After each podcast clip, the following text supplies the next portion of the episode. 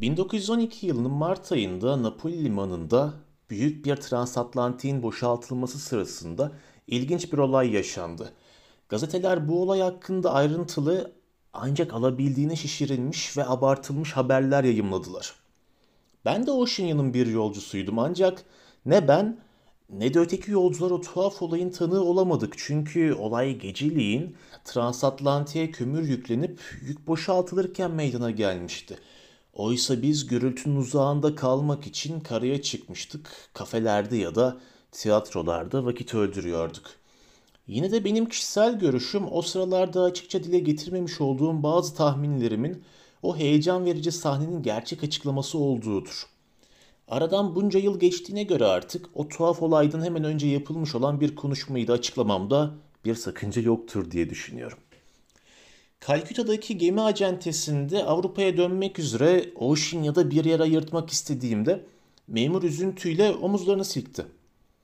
Bana bir kabin verip veremeyeceğini henüz bilemediğini, yağmur mevsimi başlamadan önceki günlerde geminin daha Avustralya'da olduğunu, Singapur'dan gelecek telgrafı beklemesi gerektiğini söyledi. Ertesi gün de bana bir yer ayırtabileceğini söyledi sevinçle ancak vereceği yer pek konforlu değildi. Geminin ortasında güverte altındaki bir kabindi. Ya eve dönmek için sabırsızlanıyordum bu yüzden ince eleyip sık dokumadan o kabini ayırttım. Memurun söylediği doğruydu. Gemi ağzına kadar doluydu. Kabin de pek kötüydü. Geminin kazan dairesinin yakınındaki bu küçük, sıkışık, dört köşe kovu yalnızca bulanık görünümlü, yuvarlak lomboz aydınlatıyordu. Kabindeki küflü ağır hava ve çürümüşlük kokuyordu. Deliye dönmüş bir çelik yarasa gibi tepemde vızıldayan elektrikli vantilatörden kaçış yoktu. Aşağıdaki motor durup dinlenmeden oflaya puflaya aynı merdiveni inip çıkan bir kömür hamalı gibi takırdayıp inliyor. Yukarıdansa gezinti güvertesinde ayaklarını sürüye sürüye bir aşağı bir yukarı yürüyenlerin sesleri geliyordu. Bavulumu gri traverslerden oluşan küflü mezara bırakır bırakmaz fırlayıp güverteye çıktım. Yer altından yeryüzüne çıkınca da dalgaların üzerinde karadan bize doğru tatlı tatlı esen güney rüzgarını amber gibi içtim. Ama gezinti güvertesi de kalabalık ve hareketliydi. Bir yerde tıkılı kalmanın yarattığı huzursuzluğun yol açtığı dinmek bilmez bir gerilimle bir alay insan güvertede bir aşağı bir yukarı yürüyüp duruyordu. Şakalaşan kadınların cıvıl cıvıl sesleri, güvertede huzursuzca döne dolaşa yapılan yürüyüşler, kalabalığın konuşa gülüşe iskemlelerin önünden akın akın geçmesi ve sürekli olarak karşılaşması nedense içime dokundu. Yeni bir dünya görmüştüm. Birbirini kovalarcasına hızla iç içe geçen resimleri yudumlamıştım artık. Bunları iyice düşünmek, ayırmak, bölmek, az önce peş peşe gördüğüm şeyleri bir düzene sokmak istiyordum. Ancak bu kalabalık bulvarda bir dakika bile huzur ve dinginlik bulmanın olanağı yoktu. Kitap, kitabımın satırları konuşa konuş önümden hızla geçenlerin gölgesinde siliniyorlardı. Gemideki bu gölgesiz hareketli sokakta insanın kendisiyle baş başa kalabilmesi olanaksızdı. Tam üç gün boyunca denedim bunu. Tevekküle, tevekkülle insanlara, denize baktım ama deniz değişmedi. Hep mavi ve hep boştu. Yalnızca güneş batarken bir anda bütün renklerle yıkanır gibi oluyordu. Ya insanlar? 3-24 saat geçtikten sonra hepsini ezbere tanımıştım. Herkesin yüzünü bıkacak derecede ezberlemiştim. Kadınların keskin kahkahaları sinirime dokunuyor. Yan yana duran iki Hollandalı subayın yüksek sese tartışmaları ise artık beni rahatsız etmiyordu. Bu durumda tek çözüm kaçmaktı ama kabinim sıcak ve nemliydi. Salondaysa İngiliz kızları hiç de usta olmadıkları piyanoda durup dinlenmeden kırık dökük valsler çalıyorlardı. Sonunda saatleri tersine çevirmeye karar verdim. Ya öğleden sonra olunca kabinime gittim. Ama gitmeden önce birkaç bardak birayla sarhoş oldum. Böylece akşam yemeğini ve onu izleyen dansı uykuda geçirdim. Uyandığımda tabut gibi daracık olan kabinimin içi adam akıllı karanlık ve boğucuydu. Vantilatörü kapatmıştım. Ya bu yüzden kabinin içindeki yağlı ve nemli hava şakaklarıma basınç yapıyordu. Duyularım körelmiş gibiydi. Nerede ve hangi zamanda bulunduğumu anlayabilmek için Birkaç dakika geçmesi gerekti. En azından gece yarısını geride bırakmış olmalıydık. Çünkü ne müzik sesi duyuluyordu ne de durup dinleme, dinlenmeden sürüklenen ayakların sesi. Yalnızca motor, Leviathan'ın atan yüreği geminin çıtırdayan gövdesini soluk soluğa bir görünmeze doğru itiyordu. El yordamıyla güverteye çıktım. Boştu.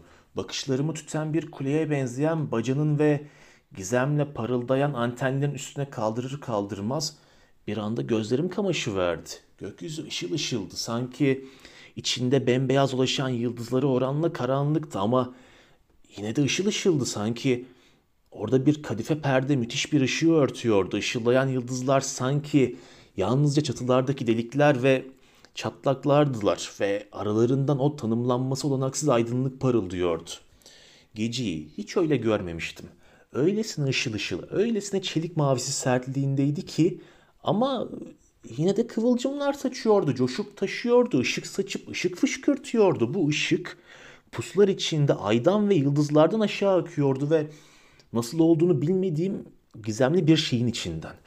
Beyaz bir cilayı andıran ayın ışığı altında geminin bütün silüeti siyah kadifeye benzeyen denize karşı ışıl ışıl parlıyordu. Sel gibi akan bu ışığın, ışıltının içinde halatlar, serenler, bütün ince çizgiler, bütün hatlar erimişti. Ya direklerin üzerindeki ışıklar adeta boşlukta sallanır gibiydiler. Gözetleme yerinin yuvarlak gözü de bu ışıkların üzerinde asıl duruyordu. Gökte parıldayan yıldızların yanında dünyevi sarı yıldızlar. O büyülü burç güney yıldızı tam tepemdeydi. Yanıp sönen elmas çivilerle görünmezi çivilenmişti. Havada asıl duruyor gibiydi. Hareket eden yalnızca gemiydi.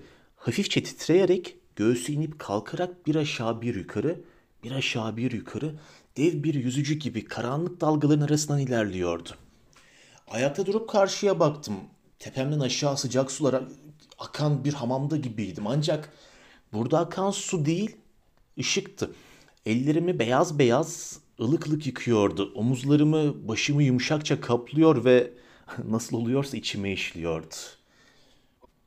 Çünkü içimde ne kadar donuk şey varsa bir anda aydınlanıyordu. Tertemiz, özgür olarak soluk alıyordum. İçim ansızın mutlulukla doldu. Dudaklarımda berrak bir içecek gibi havayı hissettim. Yumuşak, mayalanmış, esriten havayı.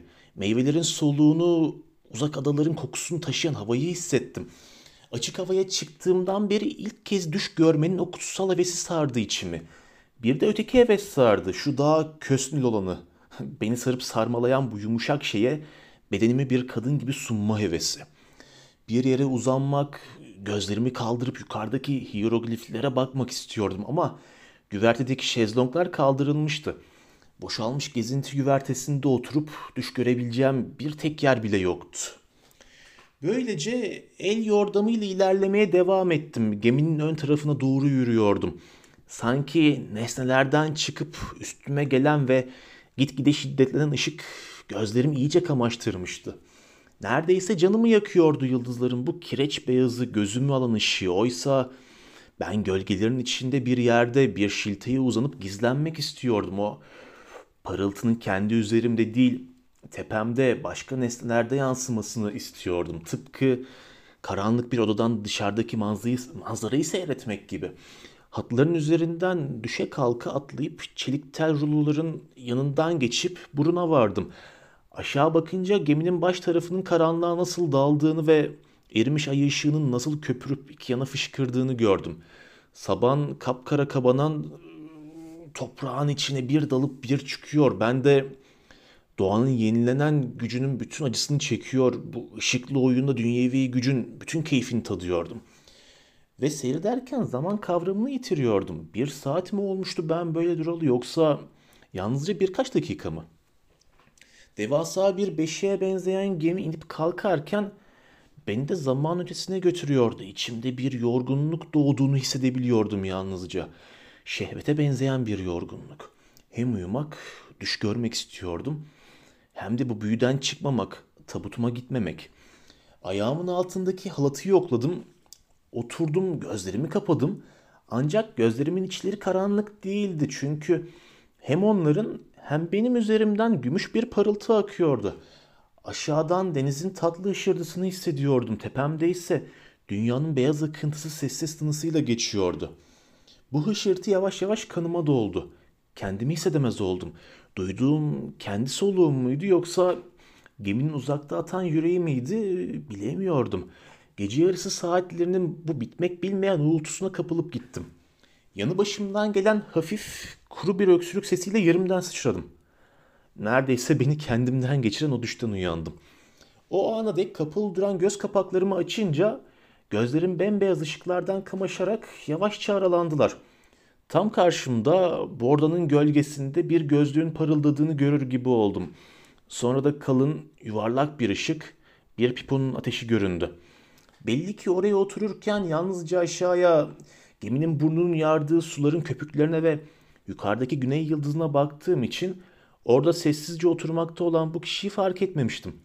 Hiç düşünmeden daha kendimi tam olarak toparlayamadan Almanca olarak özür dilerim dedim. Rica ederim diye Almanca olarak yanıtladı beni karanlıktan gelen ses. İnsanın karanlıkta hiç tanımadığı bir insanla böylece hiç konuşmadan yan yana oturmasının ne kadar tuhaf ve ürkütücü bir şey olduğunu anlatmak olanaksız. Ben nasıl ona gözlerimi diktiysem karşımdakinin de gözlerini bana dikmiş olduğunu hissettim ister istemez. Ancak başımızın üstünde ışıl ışıl yanarak akıp giden ışık öylesine güçlüydü ki kimse kimsenin karanlıktaki silüetinden başka bir şey görecek durumda değildi. Yalnızca adamın soluğunu duyar gibi oldum. Bir de piposundan çektiği derin nefesleri. Sessizlik dayanılır gibi değildi. İçimden kalkıp gitmek geldi ama bunun pek kabaca, pek damdan düşer gibi olacağını düşündüm. Ne yapacağımı bilemediğim için bir sigara çıkardım. Kibrit tıslayarak yandı. Bir saniye boyunca o daracık mekan aydınlandı. Gözlüğün arkasında yabancı bir yüz gördüm. Daha önce gemide hiç görmediğim bir yüz. Ne yemeklerde ne de koridorlarda. Ansızın parlayan alev gözlerini mi acıttı yoksa bir yanılsama mıydı bilmiyorum ama karşımdaki yüz ürkütücü bir biçimde çarpılmış göründü gözüme. Karanlık bakışlıydı, cine benziyordu ama ayrıntılarını açık seçik görmeme fırsat kalmadan belli belirsiz aydınlanmış olan o yüzü karanlık yeniden yuttu.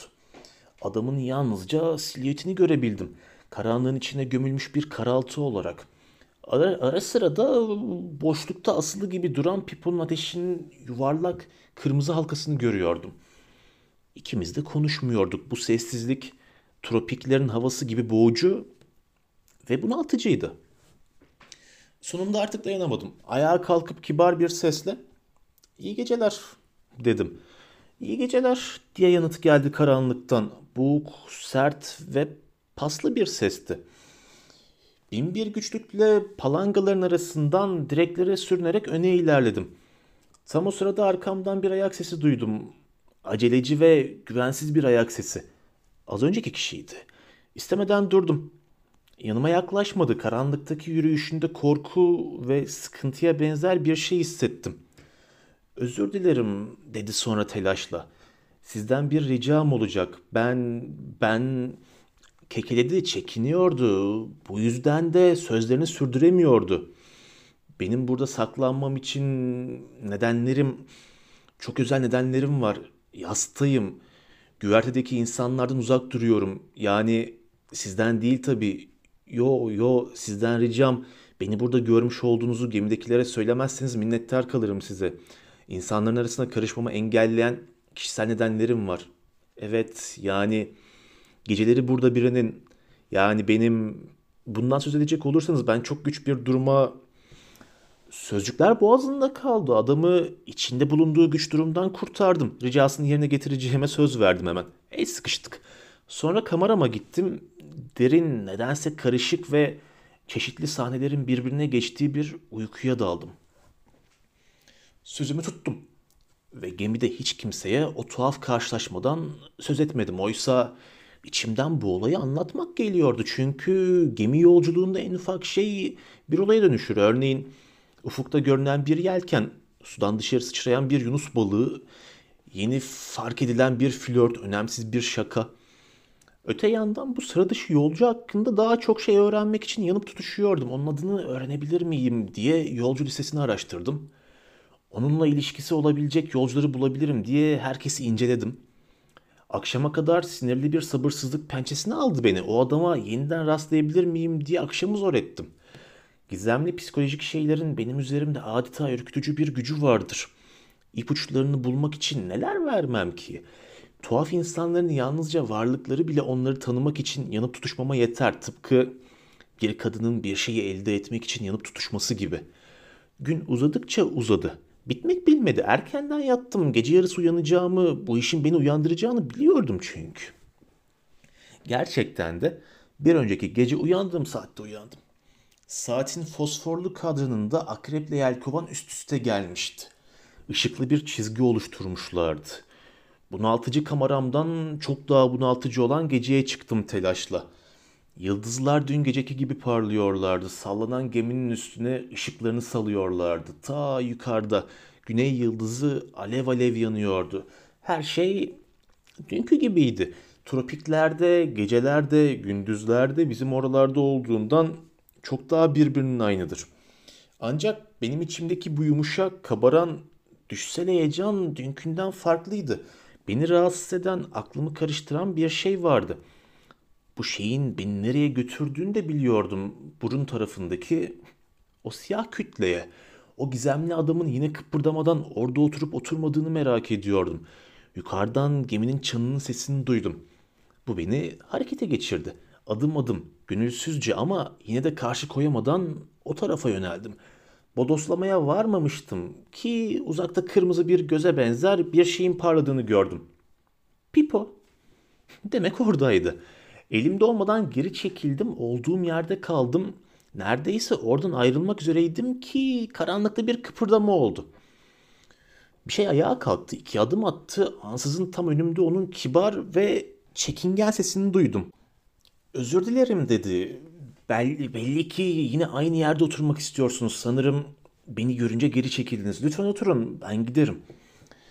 Ne düşündüğümü ona söylemek istedim telaşla. Kalabilirdi onu rahatsız etmemek için geri çekilmiştim ben. Beni rahatsız etmiyorsunuz dedim hafif buruk bir sesle. Tam tersine ara sıra yalnız olmamak beni sevindiriyor. Tam 10 gündür hiç konuşmamıştım. Aslında yıllardır. Öyle zor oluyor ki şimdi her şeyi içine atmak insanı boğuyor neredeyse. Kameramda oturamıyorum artık. O o mezarda oturamıyorum. İnsanlara da tahammülüm yok.'' Bütün gün gülüyorlar artık dayanamıyorum buna da. Kamerama kadar geliyor sesleri kulaklarımı tıkıyorum. Elbette nereden bilecekler ki yani bilmiyorlar işte hem bundan yabancılara ne? Yeniden sustu sonra ansızın ve telaşla şöyle dedi. Ama sizin canınızı sıkmak istemem gevezeliğimi hoş görün. Eğilip selam verdi ve uzaklaşmak istedi ama ben onu durdurdum. Hiç rahatsız etmiyorsunuz beni. Burada huzur içinde 3-5 söz etmek beni de sevindiriyor. Sigara içer misiniz? Bir tane aldı. Sigarasını yaktım. Alevin içinde yüzü yeniden siyah bordanın önünde parladı ancak şimdi bana dönüktü. Gözlüğün gerisindeki gözler bir şey araştırırcasına merakla ve delici bakışlarla yüzüme dikilmişlerdi. Ürperdim. Bu insanın konuşmak istediğini, konuşmak zorunda olduğunu sezdim.'' Ona yardımcı olabilmek için benim susmam gerektiğini de sezdim. Yeniden oturduk. Yanındaki şezlongu bana verdi. Sigaralarımız yanıyordu. Onunkinin ucundaki ateşin karanlıkta huzursuzca titreşmesinden elini titrediğini anladım. Ama konuşmadım. O da konuşmadı. Sonra alçak bir sesle sordu. Çok mu yorgunsunuz? Yo hiç değilim. Karanlıktan gelen ses yine duraksadı. Sizden bir şey isteyecektim. Daha doğrusu size bir şey anlatmak istiyorum. Önüme ilk çıkana bunu anlatmanın ne kadar tuhaf olduğunu biliyorum elbette ama ama çok berbat bir durumdayım. Öyle bir duruma geldim ki mutlaka biriyle konuşmalıyım yoksa mahvolurum. Eminim ki anlayacaksınız. Size evet size anlattığımda bana yardım edemeyeceğinizi biliyorum ama bu suskunluk beni hasta etti. Hasta olanla da herkes alay eder sözünü kestim. Kendisine eziyet etmemesini istedim. Bana açılabilirdi. Ona hiçbir konuda söz veremezdim gerçi ama dinlemeye hazır olduğunu söylemek insanın görevidir dedim. Birisini güç durumda gördüğümüzde dedim o zaman yardımcı olmak bir görevdir. yardıma hazır olduğunu söylemek görevi. Böyle bir girişimde bulunmak görevi. Demek siz de yardıma hazır olunduğunun söylenmesini görev olarak görüyorsunuz. Bu cümle üç kez yineledi. Onun böyle robot gibi inatla yinelemesi ne kadar ürkütücüydü. Deli miydi? Bu adam sarhoş muydu? Sanki bu düşüncem sözcük olup ağzımdan çıkmış gibi birdenbire bambaşka bir sesle şöyle dedi. Belki de beni deli ya da sarhoş sanıyorsunuzdur. Hayır hiçbiri değilim. Henüz değilim. Yalnızca şu an söylediğiniz şey beni ne tuhaftır ki etkiledi. Ne tuhaftır ki diyorum çünkü beni rahatsız eden şey tam da bu. Yani insanın görevi mi, görevi mi acaba? Yine kekelemeye başladı. Bir an durduktan sonra yeniden başladı konuşmaya. Ben doktorum. Benim mesleğimde böyle vakalar vardır. Böyle vahim vakalar. Evet sınırdaki vakalar diyebiliriz bunlara. İşte o zaman insan görevi olup olmadığını bilemez. Çünkü yalnızca karşısındakine karşı görev yoktur. İnsanın kendisine karşı da görevi vardır. Devletine karşı da, bilime karşı da yardım etmeliyiz elbette. Bunun için varızdır ancak bu tür düsturlar hep kuramsal olarak kalırlar. Nereye kadar gidebilir bu yardım? Siz tanımadığım bir insansınız. Siz de beni tanımıyorsunuz. Beni gördüğünüzü hiç kimseye söylememenizi istiyorum sizden. Tamam susuyorsunuz. Bu görevinizi yerine getiriyorsunuz. Benimle konuşmanızı istiyorum sizden. Çünkü bu suskunluğum beni öldürecek. Beni dinlemeye razı oluyorsunuz. Peki ama bu kolay ama ben sizden beni yakalayıp küpeşteden aşağı atmanızı istesem işte orada yardımcı olmanız, iyilik yapmanız birden bitiverir. Bir noktada biter bu iş. İnsanın kendi yaşamı, kendi sorumluluğu işin içine girince biter. Bir yerde bitmeli de bu görev bir noktada sona ermeli. Yoksa doktorlar için görevin bitmesi diye bir şey olmamalı mı?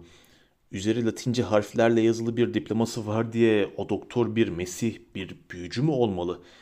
Biri gelip ondan soylu, yardımsever ve iyi bir insan olmasını isterse o doktor yaşamını ortaya koyup gözünü karartmalı mı? Evet bir an gelir görev biter. İnsanın elinden artık bir şey gelmeyince. Evet o zaman. Yine sustu. Kendini toparladı. Özür dilerim. Çok heyecanlandım ama sarhoş değilim. Henüz değilim. İtiraf etmeliyim ki bu da oluyor sık sık bu yakıp kavuran yalnızlığımda. Bir düşünün yaşadığım yerde tam 7 yıl boyunca yerlilerden ve hayvanlardan başka kimse yoktu. Bu durumda insan sakin konuşmayı unutuyor ama bir de başlayınca sel gibi boşanıyor sözcükler. Ama durun tamam aklıma geldi. Size sormak istiyordum. Size bir vakadan söz edecektim ve insanın yardım etme görevi olup olmadığını soracaktım. Yani melekler gibi iyi niyetle yardım etmek. Ama uzun sürmesinden korkuyorum. Gerçekten yorgun değil misiniz? Hmm, hayır hiç değilim. Ben size teşekkür ederim. Almaz mısınız? Karanlıkta eline arkasında bir yeri uzatmıştı. Bir şıkırtı oldu. Yanına koyduğu iki, üç ya da daha çok şişe birbirine değmişti. Bana verdiği bir bardak viskiye dudaklarımı şöyle bir değdirdim. Oysa bir dikişte boşalttı bardağını. Bir an aramızda sessizlik oldu. Tam o sırada çan çaldı. Saat yarımdı. Evet size bir vaka anlatacağım. Örneğin küçük bir küçük bir kentteki doktoru ele alalım ya da ya da daha doğrusu Taşra'da bir doktor bir doktor yine susup kaldı. Sonra ansızın koltuğunu kapıp yanıma yaklaştı. Böyle olmayacak. Size her şeyi doğru dürüst anlatmalıyım. Ta başından yoksa anlamazsınız. Örnek vereyim. Kuramsal olarak anlatayım desem olmayacak. Başımdan geçen olayı anlatmalıyım size. Utanacak, izleyecek bir şey yok. İnsanlar da benim önümde soyunuyor. Bana yaralarını, idrarlarını, dışkılarını gösteriyor. İnsan kendisine yardım edilmesini istiyorsa lafı döndürüp dolaştırmamalı ve hiçbir şeyde gizlememeli. Evet size hayali bir doktorun yaşadığı olayı anlatmayacağım. Önünüzde çırılçıplak soyunup diyeceğim ki ben bu kahrolası yalnızlıkta insanın ruhunu kemiren, iliğini, kemiğini kurutan bu lanet olası ülkede utanmayı unuttum ben. Ya kıpırdanmış olmalıyım ki birden durdu. Ha itiraz ediyorsunuz anlıyorum. Hindistan sizi büyülüyor. Tapınaklar, palmiye ağaçları, iki aylık romantik bir gezi. Doğru trenle, otomobille, tahterevanla gezildiğinde tropikler büyüleyicidir. 7 yıl önce oraya gittiğimde ben de aynı böyle hissediyordum. Neler düşlememiştim ki. Onların dilini öğrenecektim. Kutsal kitapları özgün dillerinde okuyacaktım. Hastalıkları inceleyecek, bilimsel çalışmalar yapacak. Yerlilerin ruhsal durumunu araştıracaktım. Avrupalıların jargonunda böyle denir değil mi? Bir insanlık, uygarlık misyoneri olacaktım. Oraya gelen herkes aynı düşü görür. Ama oradaki o görünmez cam sarayda insanın gücü tükenir. Ateşiniz kaç tane kinin yutarsanız yutun ateşiniz çıkar. Düşmez, bitkinleşir, çöker. Bir deniz anası gibi pelteleşirsiniz. Büyük kentten çıkıp böyle berbat bir bataklığa geldiğinizde her nasılsa bir Avrupalı olarak gerçek varlığınızdan koparsınız. Eninde sonunda herkes yolundan çıkar. Kimi içkiye gömülür, kimi esrar çeker, kimi de dövüşür, hayvanlaşır. Herkes bir parça delilik gösterir. Avrupa'yı özler insan. Günün birinde yeniden sokaklarda yürümenin, aydınlık, taş bir odada beyaz insanlarla birlikte oturmanın düşünü kurar. Yıllarca kurar bu düşü ama tatile çıkma zamanı geldiğinde yola çıkmaya üşenir. Ülkesinde onu unuttuklarını, orada bir yabancı olduğunu bilir. Denizde bir midye olduğunu ve herkesin kendisini ezip geçtiğini bilir. Böylece olduğu yerde kalır o sıcak, ıslak ormanlarda çürür, mahvolur. Bu pislik yuvasına kendimi sattığım güne lanet olsun. Şu da var. Pek de öyle gönüllü yapılmış bir şey sayılmazdı bu.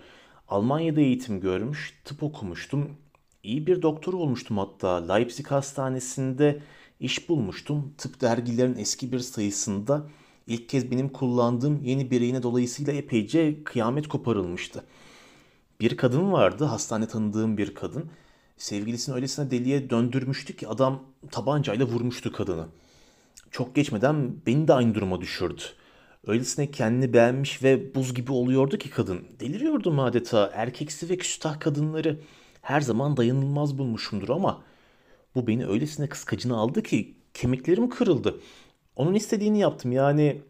Eh neden gizleyeyim ki bunu? Nasılsa üzerinden 8 yıl geçti. Onun uğruna hastanenin kasasına el attım. Ama iş ortaya çıkınca kıyamet koptu. Olay kapatıldı ama mesleğime devam edemezdim artık. Tam o sırada Hollanda hükümetinin sömürgelerde çalışmak üzere doktorları işe aldığını ve avans ödediğini duydum. Temiz bir iş olmalı diye düşündüm hemen. Madem ki avans da ödüyorlar bu sıtmalı çiftliklerde mezarların sayısının bizdekinden 3 kat hızlı çoğaldığını biliyordum ancak insan gençken yalnızca başkalarının hasılıp öleceğini düşünür. Her neyse. Fazla seçeneğim yoktu. Rotterdam'a gittim. 10 yıllığına yazıldım. Bir kucak dolusu para aldım. Yarısını eve amcama yolladım. Yarısını da limanda kadının birine kaptırdım. Öteki kadına öyle çok benziyordu ki neyim var, neyim yok elimden aldı. Parasız, pulsuz, umutsuz bir durumda Avrupa'dan demir aldım. Gemim limandan çıkarken hiç de üzgün sayılmazdım. Sonra güvertede oturdum. Sizin ya da herkesin oturduğu gibi. Güney yıldızını ve palmiyeleri gördüm. Yüreğim kabardı. Ah diye hayaller kurdum. Ormanlar, yalnızlık, sessizlik. Eh istemediğim kadar yalnız oldum. İnsanların, kulüplerin, golfün ve kitapların olduğu Batavia ya da Surabaya gibi bir kente vermediler beni. Kırsal alandaki adı gerekli değil şimdi. Dispanserlerden birine gönderdiler. En yakın kent iki günlük yoldaydı. Ya birkaç tane ruhsuz kavruk memur 3-5 melez işte oradaki arkadaşlarım bunlardı. Göz alabildiğini ormanlardan, plantasyonlardan, fundalıklardan ve bataklıklardan başka bir şey de yoktu. Ya başlangıçta dayanılmaz değildi. Her türlü araştırma yapıyordum. Bir keresinde denetleme gezisine çıkan devlet başkanı yardımcısının arabası devrilip adamın bacağı parçalandığında hiç yardım almadan öyle bir ameliyat yaptım ki müthiş sözü edildi. Yerlerin zehirlerini ve silahlarını topladım. Enerjimi yitirmemek için yüzlerce ufak tefek işle ilgilendim ama bütün bunlar Avrupa'nın gücü içimde yaşadığı sürece geçerliydi. Sonra kuruyup kaldım. Oradaki 3-5 Avrupalı'dan hoşlanmıyordum. Onlarla görüşmeyi kestim. İçki içiyor, kendi başıma hayallere dalıyordum. Nasıl olsa iki yıl sonra emekli olacaktım. Avrupa'ya dönebilir, yeni bir hayata başlayabilirdim. Aslında beklemekten, sessizce beklemekten başka bir şey yaptığım yoktu. Eğer o, eğer bunlar olmasaydı şimdi hala aynı durumda olurdum da. Karanlıktan gelen ses bir an kesildi. Piponun ışığı da parlamıyordu artık. Ortalık o kadar sessizdi ki köpüre köpüre geminin burnuna vuran suların sesini duyuyordum. Bir de geminin motorun uzaktan gelen boğuk zonklamasını. Canım sigara içmek istiyordu ama kibritin alevinin parlamasından ve karşımdakinin yüzündeki tepkiden ürküyordum. Sustu da sustu adam. Öylesine sessizdi ki öykünün sonuna mı geldi? Uyukluyor mu, sızdı mı anlayamıyordum. Tam o sırada geminin çanın tiz, güçlü sesi duyuldu. Bir. Birden sıçradı. Cam takırtısı duydum yeniden. Belli ki eliyle viski şişesini arıyordu. Gırtlaktan gelen hafif bir yutma sesi duydum. Sonra adamın sesi yeniden duyuldu. Ama bu kez daha heyecanlı, daha tutkulu gibiydi. Sonra ne diyordum evet. Sonrası şöyle. Kahrolası deliğimde oturuyordum işte aylardır ağındaki örümcek gibi öyle hareketsiz oturuyordum. Yağmur mevsimi bitmişti haftalarca yağmurun tıkırtısını duymuştuk damların üzerinde. Gelen kimse olmamıştı. Hiçbir Avrupalı gelmemişti evdeki sarı kadınlarla ve viskimle günlerce oturmuştum öylece. O sıralarda moralim iyice çökmüştü. Avrupa'ya sıla özlemi içindeydim. Ne zaman aydınlık sokaklardan beyaz kadınlardan söz eden bir roman okusam parmaklarım titremeye başlardı. Ya bu durumu size tam olarak betimleyemiyorum. Bir tür tropik hastalık bu. Ya insanı zaman zaman pençesine alan vahşi, ateşli ama yine de güçsüz bir nostalji. O gün sanırım bir dünya haritasının başına oturmuş yolculuk hayalleri kuruyordum. Kapı sertçe vuruldu. Uşakla kadınlardan biri kapıda duruyordu. Her ikisinin gözleri de şaşkınlıktan fal taşı gibi açılmıştı. Ellerini kollarını sallayarak bana bir hanımın, bir hanımefendinin beyaz bir kadının geldiğini anlattılar. Ya fırladım. Bir araba, otomobil sesi duymamıştım. Bu jungle'ın ortasında bir beyaz kadın ha. Merdivenden inmek istiyor ama sonra kendimi toparlıyorum. Aynaya bir göz atıp üstüm başımı düzeltiyorum. Sinirliyim, huzursuzum, tatsız bir ön sesi rahatsız ediyor beni. Yanıma dostlukla gelecek kimseyi tanımıyorum bu dünyada. Sonunda aşağı iniyorum. Holde bekleyen hanım telaşla yanıma geliyor. Yüzünü kalın bir yolculuk peçesi örtüyor. Onu selamlamak istiyorum ama hemen sözümü kesiyor. İyi günler doktor diyor akıcı bir İngilizceyle. Fazlaca akıcı ve önceden ezberlenmişe benzeyen bir tarzda. Böyle habersiz geldiğim için bağışlayın ama istasyondaydık. Arabamız karşıda. Neden evin önüne kadar gelmemiş arabayla düşüncesini hızla geçiyor aklımdan. Tam o sırada sizin burada oturduğunuz geldi aklıma. Sizin hakkınızda çok şey duydum. Başkan vekiline yaptığınız şey gerçekten müthişti. Bacağın hiçbir şeyi kalmadı. Eskisi gibi golf oynayabiliyor. Evet, bizim orada herkes bundan söz ediyor hala. Siz oraya gelseniz şu huysuz cerrahımızı ve iki yardımcısını hemen hemen yollarız. Hem neden hiç aşağıya gelmiyorsunuz? Yogi gibi yaşıyorsunuz. Ya böylece benim konuşmama fırsat vermeden konuştu da konuştu, konuştu da konuştu telaşla. Ya kadının bu gevezeliğinde sinirli, dağınık bir hava var. Bu beni rahatsız ediyor. Huzursuz. Ya neden bu kadar çok konuşuyor diye geçiriyorum içimden. Neden kim olduğunu söylemiyor. Neden peçesini kaldırmıyor. Ateşi mi var? Hasta mı? Deli mi? Kadının sağanak gibi inen lafları karşısında hiç konuşmadan öylece durmakla gülünç bir duruma düştüğümü düşünüp öfkeleniyorum. Sonunda biraz yavaşlıyor. Ben de yukarı davet ediyorum onu. Çocuğa orada kalması için işaret edip önüm sıra merdiveni çıkıyor. Odama girince ne hoşmuş burası diyor. Ah ne güzel kitaplar hepsini okumak isterdim. Kitaplığın yanına gidip kitapların adlarını inceliyor. Onunla karşılaşmamdan bu yana ilk kez bir dakika susuyor. Çay içer miydiniz diye soruyorum. Arkasını dönmüyor. Gözlerini kitapların adlarına dikmiş. Hayır doktor teşekkür ederim diyor. Fazla kalmayacağım. Pek vaktim yok. Şöyle bir çıkmıştım zaten. Aa Flaubert de var. Öyle severim ki onu. Harika, çok harika. Le Education Sentimental. Demek Fransızca da okuyorsunuz. Ne de beceriklisiniz. Evet şu Almanlar okulda her şeyi öğreniyorlar. Bu kadar çok dil bilmek gerçekten müthiş bir şey. Başkan yardımcısı size hayran. Siz olmasanız bıçak altına yatmayacağını söylüyor. Bizim oradaki cerrahımız biriç oynamaktan başka bir işe yaramıyor. Bakın ne diyeceğim. Hala yüzünü bana dönmemişti. Benim de size muayene olmam gerektiği geldi aklıma bugün. Buradan geçerken dedim ki ama sizin şimdi işiniz vardır. En iyisi ben başka bir zaman geleyim. Demek dilinin altındaki baklayı çıkarıyorsun diye düşündüm hemen. Ama bir şey belli etmedim şimdi ya da ne zaman isterse o zaman kendisine hizmet etmekten onur duyacağımı söyledim ona. Önemli bir şey değil dedi. Raftan aldığı bir kitabın sayfalarını çevirirken hafifçe dönmüştü bana. Önemli bir şey yok.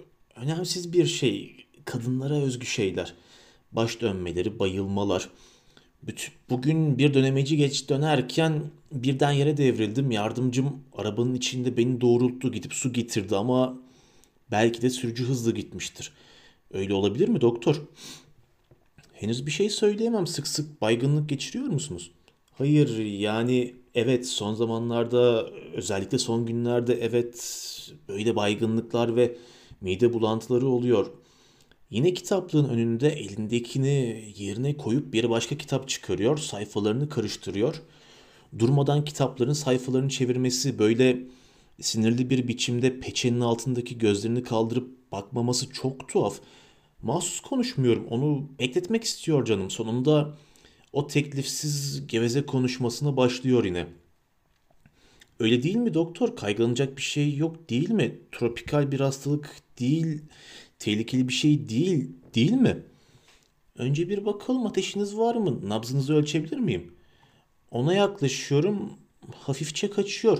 Hayır hayır ateşim yok. Kesinlikle yok. Kesinlikle. Her gün ateşimi ölçtüm ben. O, o baygınlıklar başladığından beri. Hiç çıkmadı ateşim. Hep 36.4'tü ölçtüğümde. Midemde de bir şey yok. Bir an tereddüt ettim. Ta başından beri beni rahatsız eden bir şey var. Ya bu kadının benden bir şey istediğini seziyorum. İnsan jungle'ın göbeğine Flaubert'ten söz etmek için gelmez. Onu bir iki dakika bekletiyorum. İzin verirseniz diyorum. Sonra doğrudan doğruya birkaç soru sormak istiyorum size.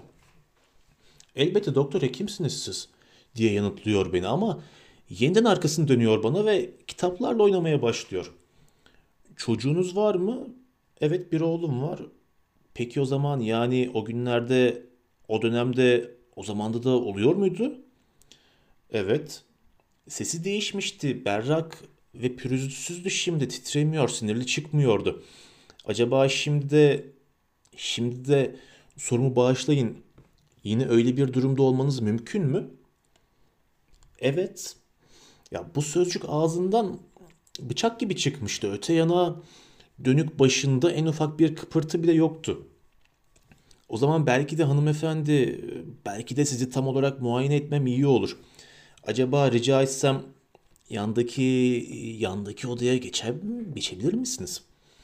İşte o zaman bana dönüyor. Peçenin arkasından soğuk ve kararlı bakışlarını görüyorum karşımda. Hayır, buna gerek yok. Durumumdan kesinlikle eminim. Ya adamın sesi bir an titredi. İç dolu bardak, bardağı karanlıkta yine ışıldadı. Ya dinleyin. Ama bir an bunları kafanızda iyice düşünün. Yalnızlığı içinde çöküp giden birinin yanına kadının biri zorla geliyor. Yıllardır odasına adım atan ilk beyaz kadın bu. Ansızın odada kötü bir şey olduğunu seziyorum. Bir tehlike olduğunu. Birden bardağı taşıran damla düşüyor. Bu kadının o yıkılmaz kararlılığı karşısında dehşete düşmüştüm. Ya geldiğinde saçma sapan konuşmuş sonra birden kınından kılıcını çeker gibi ne istediğini söyleyivermişti. Çünkü benden ne istediğini anlamıştım. Hemen anlamıştım. Kadınların benden böyle bir şey istemesi ilk kez olmuyordu ama başka türlü gelirlerdi yanıma. Utanarak, yalvararak, gözyaşları içinde ya da yeminler vererek ama şimdi karşımdaki çelik gibi erkeksi bir kararlılıkla duruyordu. Bu kadının benden daha güçlü olduğunu daha ilk saniyede anlamıştım. Beni isteklerine boyun eğdireceğini biliyordum ama ama benim içimde de kötü bir şey vardı.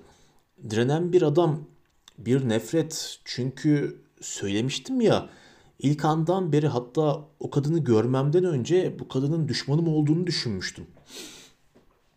Önce sustum, inatla, ısrarla sustum. Peçesinin altından beni seyrettiğini hissediyordum. Gözlerini bana dikmiş. Meydan okurcasına bakıyordu bana. Konuşturmaya çalışıyordu beni ama ben kaçamaklı konuştum evet.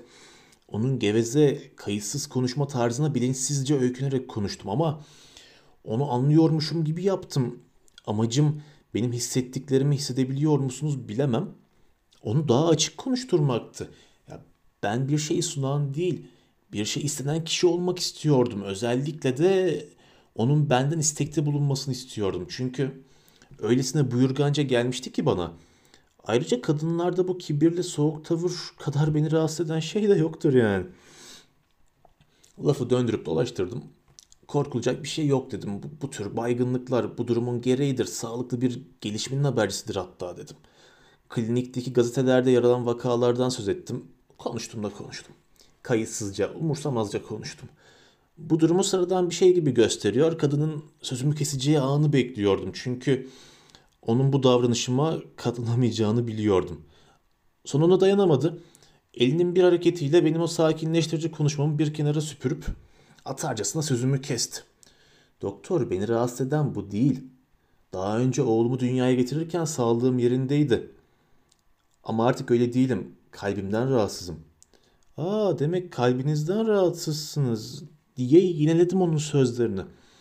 Huzursuz olmuş gibi davranıyordum. O zaman bir bakalım size. Ayağa kalkıp stetoskopumu takar uzanır gibi yaptım. Ama kadın öne atılmıştı bile. Sesi şimdi sert ve kararlıydı. Sanki bir komutan gibiydi. Kalbimden rahatsızım doktor. Anlattıklarıma inanın lütfen. Bu muayenelerle zaman yitirmek istemiyorum. Yani birazcık güvenmelisiniz çünkü ben size olan güvenimi yeterince kanıtladım. Artık bir savaşa dönüşmüştü bu iş. Bir meydan okumaya. Ben de kabul ettim bu meydan okumayı. Güvenmenin koşulu dürüstlüktür. Mutlak bir dürüstlük. Açık konuşun. Ben doktorum. Öncelikle şu peçenizi de bir çıkartın. Gelin şuraya oturun. Kitapları lafı döndürüp dolaştırmayı bir kenara bırakın. Doktora peçeyle gelinmez. Ya bana baktı. Dimdik ve gururluydu. Bir an duraksadı sonra oturdu. Peçesini kaldırdı. Tıpkı görmekten korktuğum gibiydi yüzü. Nüfuz edilemez, sert, serin kanlı, yaşla sınırlı olmayan bir güzellikte huzurlu görünen ama gerisinde bütün tutkuları hayal edebileceğiniz gri İngiliz gözleri vardı. İnce, birbirine sımsıkı bastırılmış dudakları ancak isterse açığa vuruyordu sırrını. Bir dakika boyunca birbirimize baktık. Onun bakışları hem buyurgan hem soru sorar gibiydi.'' öylesine soğuk ve sert bir acımasızlık taşıyordu ki dayanamayıp gözlerimi başka yana çevirdim. Parmaklarıyla hafifçe masayı tıklattı. Demek o da sinirliydi. Sonra aceleyle "Doktor," dedi. "Sizden ne istediğimi biliyor musunuz, bilmiyor musunuz?" "Sanırım biliyorum ama gelin açık konuşalım. Bu durumunuza son vermek istiyorsunuz. Sizi bu bayılmalardan, mide bulantılarından kurtarmamı istiyorsunuz. Bunu da bunu da bu durumun nedenini ortadan kaldırarak yapacağım. Öyle değil mi? Evet. Giyotin gibi inmişti bu sözcük. Bu denemenin her iki taraf için de tehlikeli olduğunu biliyor musunuz? Evet. Yasaların bunu engellediğini, yasaların engellemediği aksine önerdiği durumlar vardır. Ama ancak tıbbi bir zorunluluk olursa. Bu zorunluluğu siz bulacaksınız doktor sizsiniz. Ya bunları söylerken gözleri dupduru, bakışları dimdikti, göz kırpmadan bakıyordu bana. Emir vermişti bana. Ya zavallı ben de kadının arzusunun şeytansı buyurganlığı karşısında hayranlıkla titriyordum. Yine de lafı döndürüp dolaştırıyor. Pes etmiş olduğumu ona belli etmek istemiyordum henüz. Acele etme, güçlük çıkart, rica etmesini sağla diye bir dürtü vardı içimde. Ya bu her zaman doktorun elinde olan bir şey değildir ama hastaneden bir meslektaşımla meslektaşınızı istemiyorum. Ben size geldim. Neden özellikle bana geldiğinizi sorabilir miyim? Soğuk bakışlarla süzdü beni. Bunu açıklamamda bir sakınca görmüyorum çünkü kent dışında oturuyorsunuz. Beni tanımıyorsunuz, iyi bir doktorsunuz ve ilk kez duraksıyordu. Buralarda pek uzun kalmayacaksınız. Özellikle de evinize evinize yüklü bir paraya dönebilirseniz. Birden buz gibi oldum. Bu küstahçı ifade, bu tüccar işi hesaplama beni sersemletmişti. O ana kadar dudaklarından bir rica sözcüğü çıkmamıştı. Her şeyi önceden hesaplamış, önce beni yoklamış, sonra izlemişti. Onun şeytansı iradesinin beni etkilediğini hissediyor ve elimden geldiğince karşı duruyordum buna.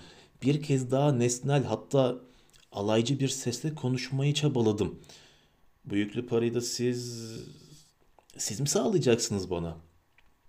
Yardımlarınız ve buradan hemen ayrılmanız karşılığında. Böyle yaparsam emeklilik hakkımı kaybedeceğimi biliyor musunuz? Ben onu da karşılarım. Çok açık konuştunuz ama daha da açık olmalısınız. Bana bu iş için ödemeyi düşündüğünüz miktar ne kadar? 12 bin gulden çekle Amsterdam'da ödenecek. Titredim öfkeden ve evet hayranlıktan. Her şeyi hesaplamıştı. Ya paranın miktarını nasıl ödeneceğini böylece oradan ayrılmaya zorlanacaktım. Beni hiç tanımadan değerimi biçmiş ve beni satın almıştı. İradesinin ön sezisiyle beni eline geçirmişti. İçimden yüzüne bir tokat atmak geliyordu ama titreyerek ayağa kalktığımda o da ayağa kalkmıştı.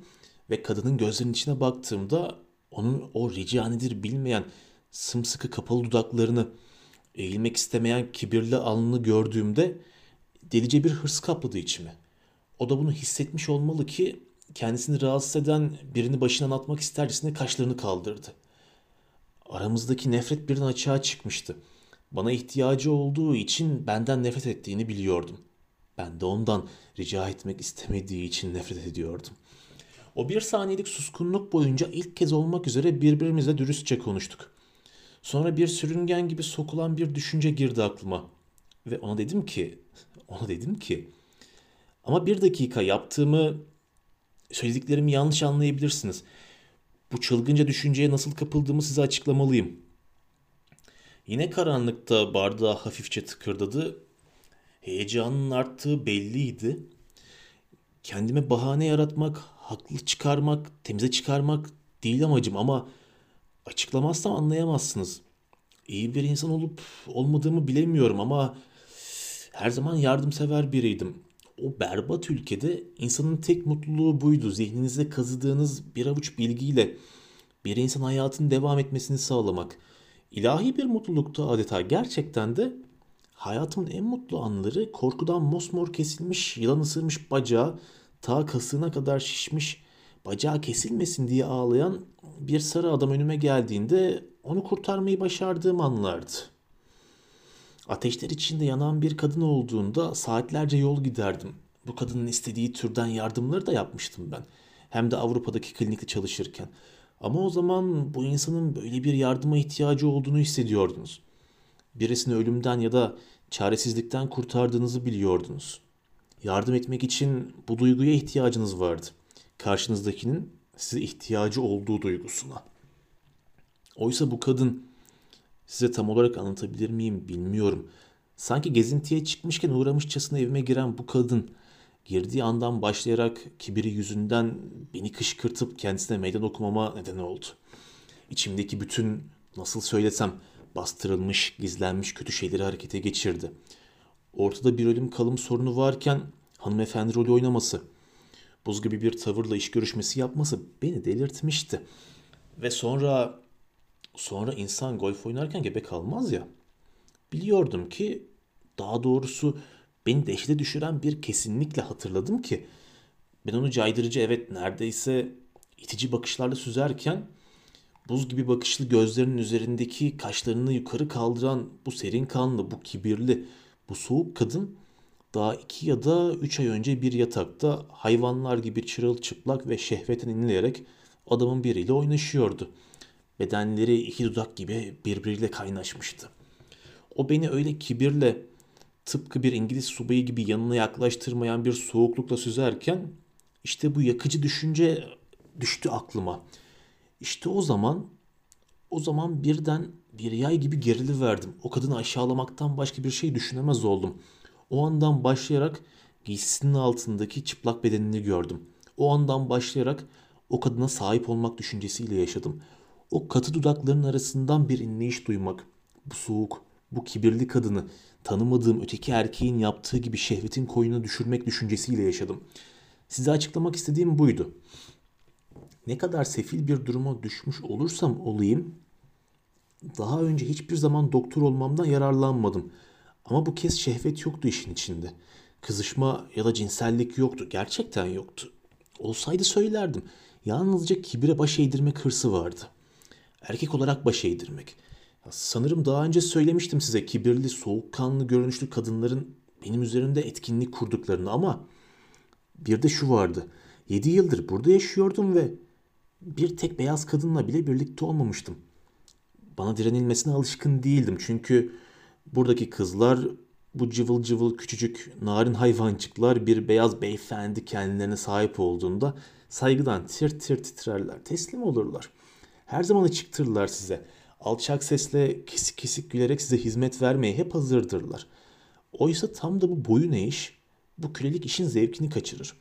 Kibirli ve nefret dolu bir kadın ansızın çıkıp gelince benim nasıl perişan olduğumu şimdi anlayabiliyor musunuz? Baştan ayağı kapalı ama aynı zamanda giz dolu ve eskil tutkularla yüklü. Böyle bir kadın, böyle bir adamın böylesine yalnız, aç ve kafese tıkılmış insan hayvanın yanına gelince. Bundan sonrasını yani şimdi anlatacağımı anlamanız için size bunları söylemem gerekti. ne diyordum? Gözümü hırs bürümüştü. O kadının çıplak, kösnül, tutkulu halini düşünmek beni adeta zehirlemişti. Kendimi toparladım. Umursamaz havalara girdim soğukkanlılıkla. 12 bin gulden mi? dedim. Yo, bu kadar para için bu işi yapmam. Bana baktı. Rengi uçmuştu. Ona karşı koymamın para hırsıyla ilgili olmadığını seziyordu herhalde. Yine de şöyle dedi. Peki ne istiyorsunuz? Soğukkanlı pozlarını umursamıyordum artık. İsterseniz kartlarımızı açık oynayalım dedim. Ben bir iş adamı değilim. Romeo ve Juliet'teki kokuşmuş altın karşılığında zehir satan yoksul eczacı da değilim. İş adamının tam tersiyim belki de. Arzunuzu bu yolla gerçekleştiremeyeceksiniz. Demek istediğimi yapmayacaksınız. Para karşılığında yapmam. Bir saniye yoğun bir sessizlik oldu aramızda. Öyle bir sessizlik ki kadının soluklarını ilk kez duydum. Başka ne gibi bir isteğiniz olabilir ki? Artık kendimi tutamadım. İlk isteğim benimle bir bir bakkalla konuşur gibi değil, bir insanla konuşur gibi konuşmanız. Yardıma ihtiyacınız olduğunda hemen o rezil paranızı öne sürmemeniz. Benden bir insandan size bir insana yardım etmemi istemeniz. Ben yalnızca hekim değilim. Yalnızca muayene etmem. Muayene saatleri dışında kalan saatlerim de var. Belki de sizin geldiğiniz saat böyle bir saatti. Bir an susuyor sonra dudakları hafifçe bükülüyor titreyerek bir çırpıda sizden rica edersem ricamı yerine getireceksiniz. Öyle mi? diyor. Yine pazarlığa başladınız. Size söz verirsem rica edeceksiniz. Önce siz rica edin. Ben yanıtımı sonra veririm. İnatçı bir at gibi başını geriye atıyor, öfkeli gözlerle bakıyor bana. Hayır, sizden rica etmeyeceğim. Ölürüm de etmem. İşte o zaman hırsa kapıldım. Gözüm hiçbir şey görmez oldu. Siz rica etmezsiniz, ben talep ederim öyleyse. Ne istediğimi açıklamama gerek yok sanırım. Sizden ne istediğimi biliyorsunuz. Ancak ondan sonra yardım ederim size. Bir an gözlerini dikip baktı bana sonra Ah bunun ne kadar korkunç olduğunu anlatmam mümkün değil. Sonra yüz atları gerildi. Arkasından da bir kahkaha attı. Yüzünde anlatılmaz bir küçümseme ifadesiyle güldü yüzüme. Hem paramparça oldum hem de büyülendim. Bu aşağılayan kahkaha tıpkı bir patlama gibiydi. Öylesine beklenmedik, öylesine hızlı, korkunç bir güç tarafından öylesine şiddetle harekete geçirilen bir patlamaydı ki ben yere kapanıp onun ayaklarını öpebilirdim. Her şey bir saniye sürdü. Şimşek çakmış gibiydi. Bütün bedenim ateşler içindeydi. O anda arkasını döndü ve kapıya doğru yürüdü. Düşünmeden peşinden gittim. Özür dilemek, ona yalvarmak istiyordum. Gücüm tükenmişti. O sırada arkasına döndü ve şöyle dedi. Yo demedi, e, emir verdi. Arkamdan gelmeye ya da izin bulmaya kalkışmayın. Yoksa pişman olursunuz. Kapıyı arkasından çarparak kapattı gitti. Yine durakladı adam yine sustu. Ay ışığı akıyormuş gibi yine o hışırtı yalnızca. Sonunda sesi duyuldu. Kapı çarpılarak kapandı ama ben yerimden kıpırdayamamıştım. O kadının verdiği emir beni adeta hipnotize etmişti. Merdivenden indiğini, sokak kapısını kapattığını duydum. Her şeyi duydum. Benliğim onun peşimden gitmeni, gitmemi emrediyordu. Onu ne bileyim geri çağırmamı ya da dövmemi ya da boğmamı ama peşinden gitmeliydim. Ya peşinden oysa yapamadım. Sanki yıldırım çarpmış gibi tutulup kalmıştım olduğum yerde. O kadının buyurgan bakışları beni can evimden vurmuştu biliyorum. Anlatması kolay değil bunu açıklaması gülünç gelebilir size ama ben olduğum yerde kaldım. Adım atabilmem için belki 5, belki 10 dakika geçmesi gerekti. Ama ayağımı kıpırdatır kıpırdatmaz birden harekete geçtim. Hızlandım. Merdiveni bir çırpıda indim. İnsanların arasına doğru, sokağın öbür ucuna doğru gitmiş olmalıydı. Depoya gidip bisikletimi almak istedim. Anahtarı unutmuş olduğumu görünce kapıyı zorlayarak açıyorum. Bambular kırılıp sağa sola sıçrıyor. Bisiklete atlayıp kadının peşinden gidiyorum. Arabasına varmadan önce ona yetişmem gerek. Onunla konuşmalıyım. Ya sokak önümde duruyor. Yukarıda ne kadar bir süre kıpırdamadan kala kalmış olduğumun farkına şimdi varıyorum. İşte ormandaki dönemeçte istasyonun hemen yakında görüyorum onu. Yanında oğlanla hızlı hızlı dimdik düz adımlarla seyirtiyor. Ya o da beni görmüş olmalı ki çocuğa bir şeyler söylüyor. Çocuk geride kalırken o tek başına yola devam ediyor. Ne yapacak acaba? Neden yalnız kalmak istedi? Çocuk duymadan benimle konuşmak mı istiyor? Ya deli gibi basıyorum pedallara. Tam o sırada yandan doğru yoluma bir şey fırlıyor. Çocuk ya bisikleti yana kıracak zamanı ancak buluyorum ve duvara tosluyorum. Söverek ayağa kalkıyorum. O serseri indirmek üzere yumruğumu havaya kaldırıyorum. Ama çocuk yana sıçrıyor. Bisikletimi doğrultup yeniden üstüne binmek istiyorum. Ama velet öne fırlıyor. Ya bisikleti tutuyor ve acınası bir İngilizceyle You remain here diyor bana. Siz tropiklerde yaşamadınız. Onun gibi sarırıktan bir veletin beyaz bir beyefendinin bisikletini tutup ona orada kalmasını söylemesinin ne demek olduğunu bilemezsiniz. Ya ona yanıt vereceğime yumruğumu suratına patlatıyorum. Sen deliyor ama bisikleti bırakmıyor. Gözleri o küçük korkak gözleri kölemsi bir korkuyla fal taşı gibi açılmış. Ama elini gidondan çekmiyor, sımsıkı tutuyor. You remain here diyor bir kez daha. Bereket yanımda tabanca yoktu. Olsaydı vururdum o çocuğu. Defol hergele diyorum yalnızca. Sinip bakıyor bana ama gidonu bırakmıyor. Kafasına bir yumruk daha patlatıyorum. Yine de bırakmıyor. İşte o zaman hırslanıyorum. Kadının gitmiş, çoktan uzaklaşmış olduğunu anlıyorum. Anlayınca da çocuğun çenesine tam bir boksör yumruğu indiriyorum. Çöküp kalıyor. Bisikletimi atlamak istiyorum ama otur oturmaz pedal takılıyor. O çekiştirme sırasında reyonu çarpılmış. Titreyen ellerimle onu düzeltmeye çalışıyorum. Olmuyor. Bisikleti yolun üzerine o serserinin yanına fırlatıyorum. Çocuk üzerinden kanlar akarak ayağa kalkıyor. Yana çekiliyor. Sonra da onca insan önünde bir Avrupalının bu durumda olmasının ne kadar gülünç olduğunu. Yo bunu anlayamazsınız işte. Ya kafamda bir tek düşünce vardı. O kadının peşinden gitmek, ona yetişmek. Bu yüzden koştum. Kulübelerin önünden karayolu boyunca deli gibi koştum. Beyaz bir adamı bir doktor koşarken görmek üzere toplanmış. O sarı ırktan ayak takımının önünden geçerek koştum. Kanter içinde istasyona vardım. İlk sorum araba nerede oldu? Az önce gitmişti.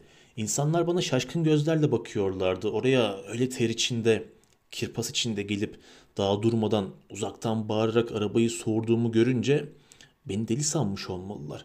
Aşağıda yolda otomobilin kaldırdığı beyaz toz bulutunu görüyorum. Başarmıştı. Acımasızca yürüttüğü katı hesapları sayesinde başardığı her şey gibi bunu da başarmıştı. Ama kaçmakla kurtulamayacaktı. Tropiklerde yaşayan Avrupalılar birbirlerinden hiçbir şey gizlemezler. Herkes birbirini tanır. Her şey olay olur.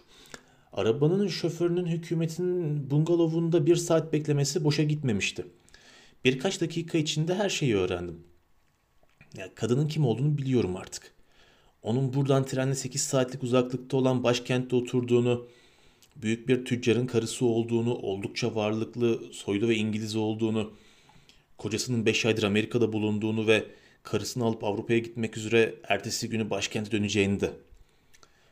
Kadınsa bu düşünce damarlarımdaki kanı tutuşturuyordu.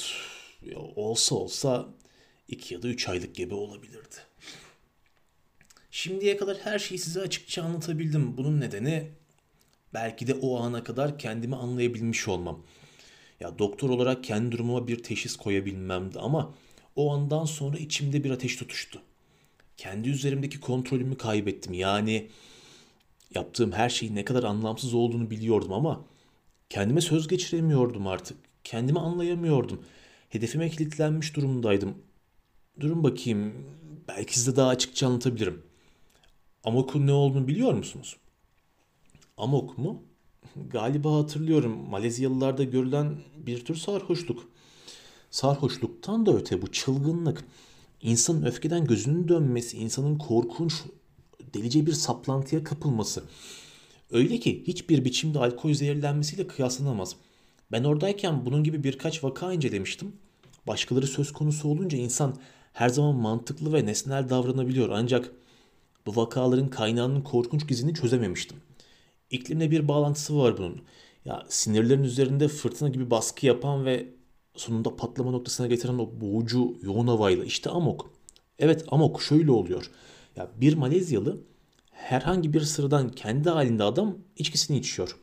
Ruhsuz, ilgisiz, donuk bir biçimde oturuyor oracıkta. Tıpkı benim odamda oturduğum gibi. Sonra ansızın ayağa fırlıyor, hançerini kapıyor, sokağa fırlıyor.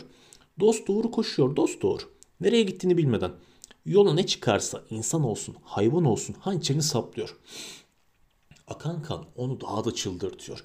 Ağzı köpürüyor, kudurmuş gibi oluyor ama koşuyor, koşuyor, koşuyor. Ne sağa bakıyor ne sola acı acı haykırarak elinde kanlı hançeriyle korkunç koşusunu sürdürüyor. Ya köylerdeki insanlar bu amok koşucusunu hiçbir gücün durduramayacağını bilirler. Ya o gelirken uyarmak için amok amok diye haykırırlar ve herkes kaçışır. Ama o bunları hiç duymadan koşar. Yani görmeden koşar, önüne çıkanı devirir. Sonunda kuduz bir köpeğe vururcasına vurup öldürürler onu ya da o ağzından köpükler çıkararak yere yığılır kalır. Bir keresinde bungalovun, bungalovumun penceresinden böyle bir şey tanık olmuştum. Korkunçtu ama bu olaya tanık olmuş olmam o günlerde kendimi anlayabilmemi sağladı. Çünkü ben de öyle, tıpı tıpına öyle. Gözlerimde o dehşet verici bakışla sağa sola bakmaksızın aklımda yalnızca bir tek düşünceyle bir koşu tutturdum. o kadının peşinden. Ya bütün bunları öyle delik gibi koşarken nasıl yaptım bilemiyorum. Yaptıklarımı nasıl yaptığımı hiç bilemiyorum. Öyle çılgınca koşarken o delice hız içinde her şey yıldırım gibi geçip gitti. O kadın hakkında her şeyi, adını, oturduğu evi, yazgısını öğrendikten 10, yo 5, yo 2 dakika sonra aceleyle ödünç aldığım bir bisiklete atlayıp eve dönmüş. Bavuluma bir elbise atıp cebime para koymuş. Arabama binip tren istasyonuna koşmuştum bile. Kasaba yöneticisine haber vermeden yola çıktım. Yerime bakacak birini ayarlamadan. Evi olduğu gibi bırakarak. Ya uşaklar çevreme almışlardı. Kadınlar şaşkına dönmüşler, soru soruyorlardı ama ben onları yanıtlamadım. Arkama bakmadım. Tren istasyonuna koşup ilk trenle kente gittim. Ya bu kadın odama girmesin üzerinden henüz bir saat geçmeden yaşamımı geride bırakıp bilinmeze doğru delice bir koşu tutturmuştum. Amok koşusu. Hiçbir yere sapmadan dost doğru koştum. Akşamın altısı olduğunda gideceğim yere varmıştım. Saat 6'yı 10 geçe kadının evine ulaştım ve geldiğimi bildirmelerini istedim. Bu yaptığım anlayacaksınız yapılacak en anlamsız, en budalıca şeydi. Ama amok koşucusu boş bakışlarla koşar. Nereye gittiğini bilmez. Birkaç dakika sonra uşak geri geldi. Nazik ve soğuktu. Hanımefendinin kendini iyi hissetmediğini ve benimle görüşemeyeceğini bildirdi. Sendeleyerek kapıdan dışarı çıktım. Bir saat daha evin çevresine dönüp durdum. Belki de beni arar diye hiç olmayacak bir umuda kapılmıştım. Sonra sahildeki otelde bir oda tuttum. Yanıma iki şişe viski alıp odama çıktım. Viskilerle birlikte aldığım iki doz Veronal işe yaradı. Sonunda uykuya daldım. Yaşamla ölüm arasındaki bu koşuda bu bunaltıcı yapış yapış uyku tek durağım oldu. Geminin çanı çaldı. İki sert dolu dolu vuruş neredeyse kıpırtısız havanın yumuşak gölünde titreşerek sürdü ve sonra omurganın altında heyecanlı konuşmanın arasında ısrarla sürüklenen hafif bitmek bilmeyen hışırtının içinde gitgide silindi. Karanlıkta karşımda oturan adam bu sesin ürkmüş olmalı ki konuşması yarım kaldı. Elinin yeniden şeye uzandığını, içkinin gırtlağından yavaşça aktığını duydum. Sonra sakinleşmişçesine titremeyen bir sesle konuşmaya başladı. O andan sonraki saatleri size anlatmam çok güç. Şimdi düşünüyorum da o sıralarda ateşimin çıkmış olduğuna inanıyorum. En azından aşırı sinirliydim. Neredeyse çılgınlık sınırında bir sinirlilik. Daha önce de söyledim ya amok koşucusuydum. Ya şunu da unutmayın. Ben oraya vardığımda günlerden salı vakitte gece yarısıydı. Kocası ise cumartesi günü. O arada bunu öğrenmiştim. Piano gemisiyle yok olmadan gelecekti. Ya demek ki karar verip yardım etmem için üç gün, üç kısacık gün kalmıştı. Şunu anlamanızı istiyorum. O kadına derhal yardım etmem gerektiğini biliyordum. Ama onunla tek sözcük bile konuşamıyordum. Özellikle de benim o gülünç, kudurmuş davranışım için özür dileme ihtiyacım beni daha da huzursuz ediyordu. Her geçen dakikanın ne kadar değerli olduğunu, bu işin onun için ölüm kalım sorunu olduğunu biliyordum. Yine de onun yanına yaklaşıp bir şeyler fısıldama, bir işaret verme fırsatım bile yoktu. Çünkü onun arkasından öyle çılgınca kabaca koşuşum onu ürkütmüştü. Öyle bir durumdu ki nasıl anlatsam hani biri bir başkasını bir caniye karşı uyarmak için arkasından koşar da öndeki onu katil sanıp kendi ölümüne koşar ya.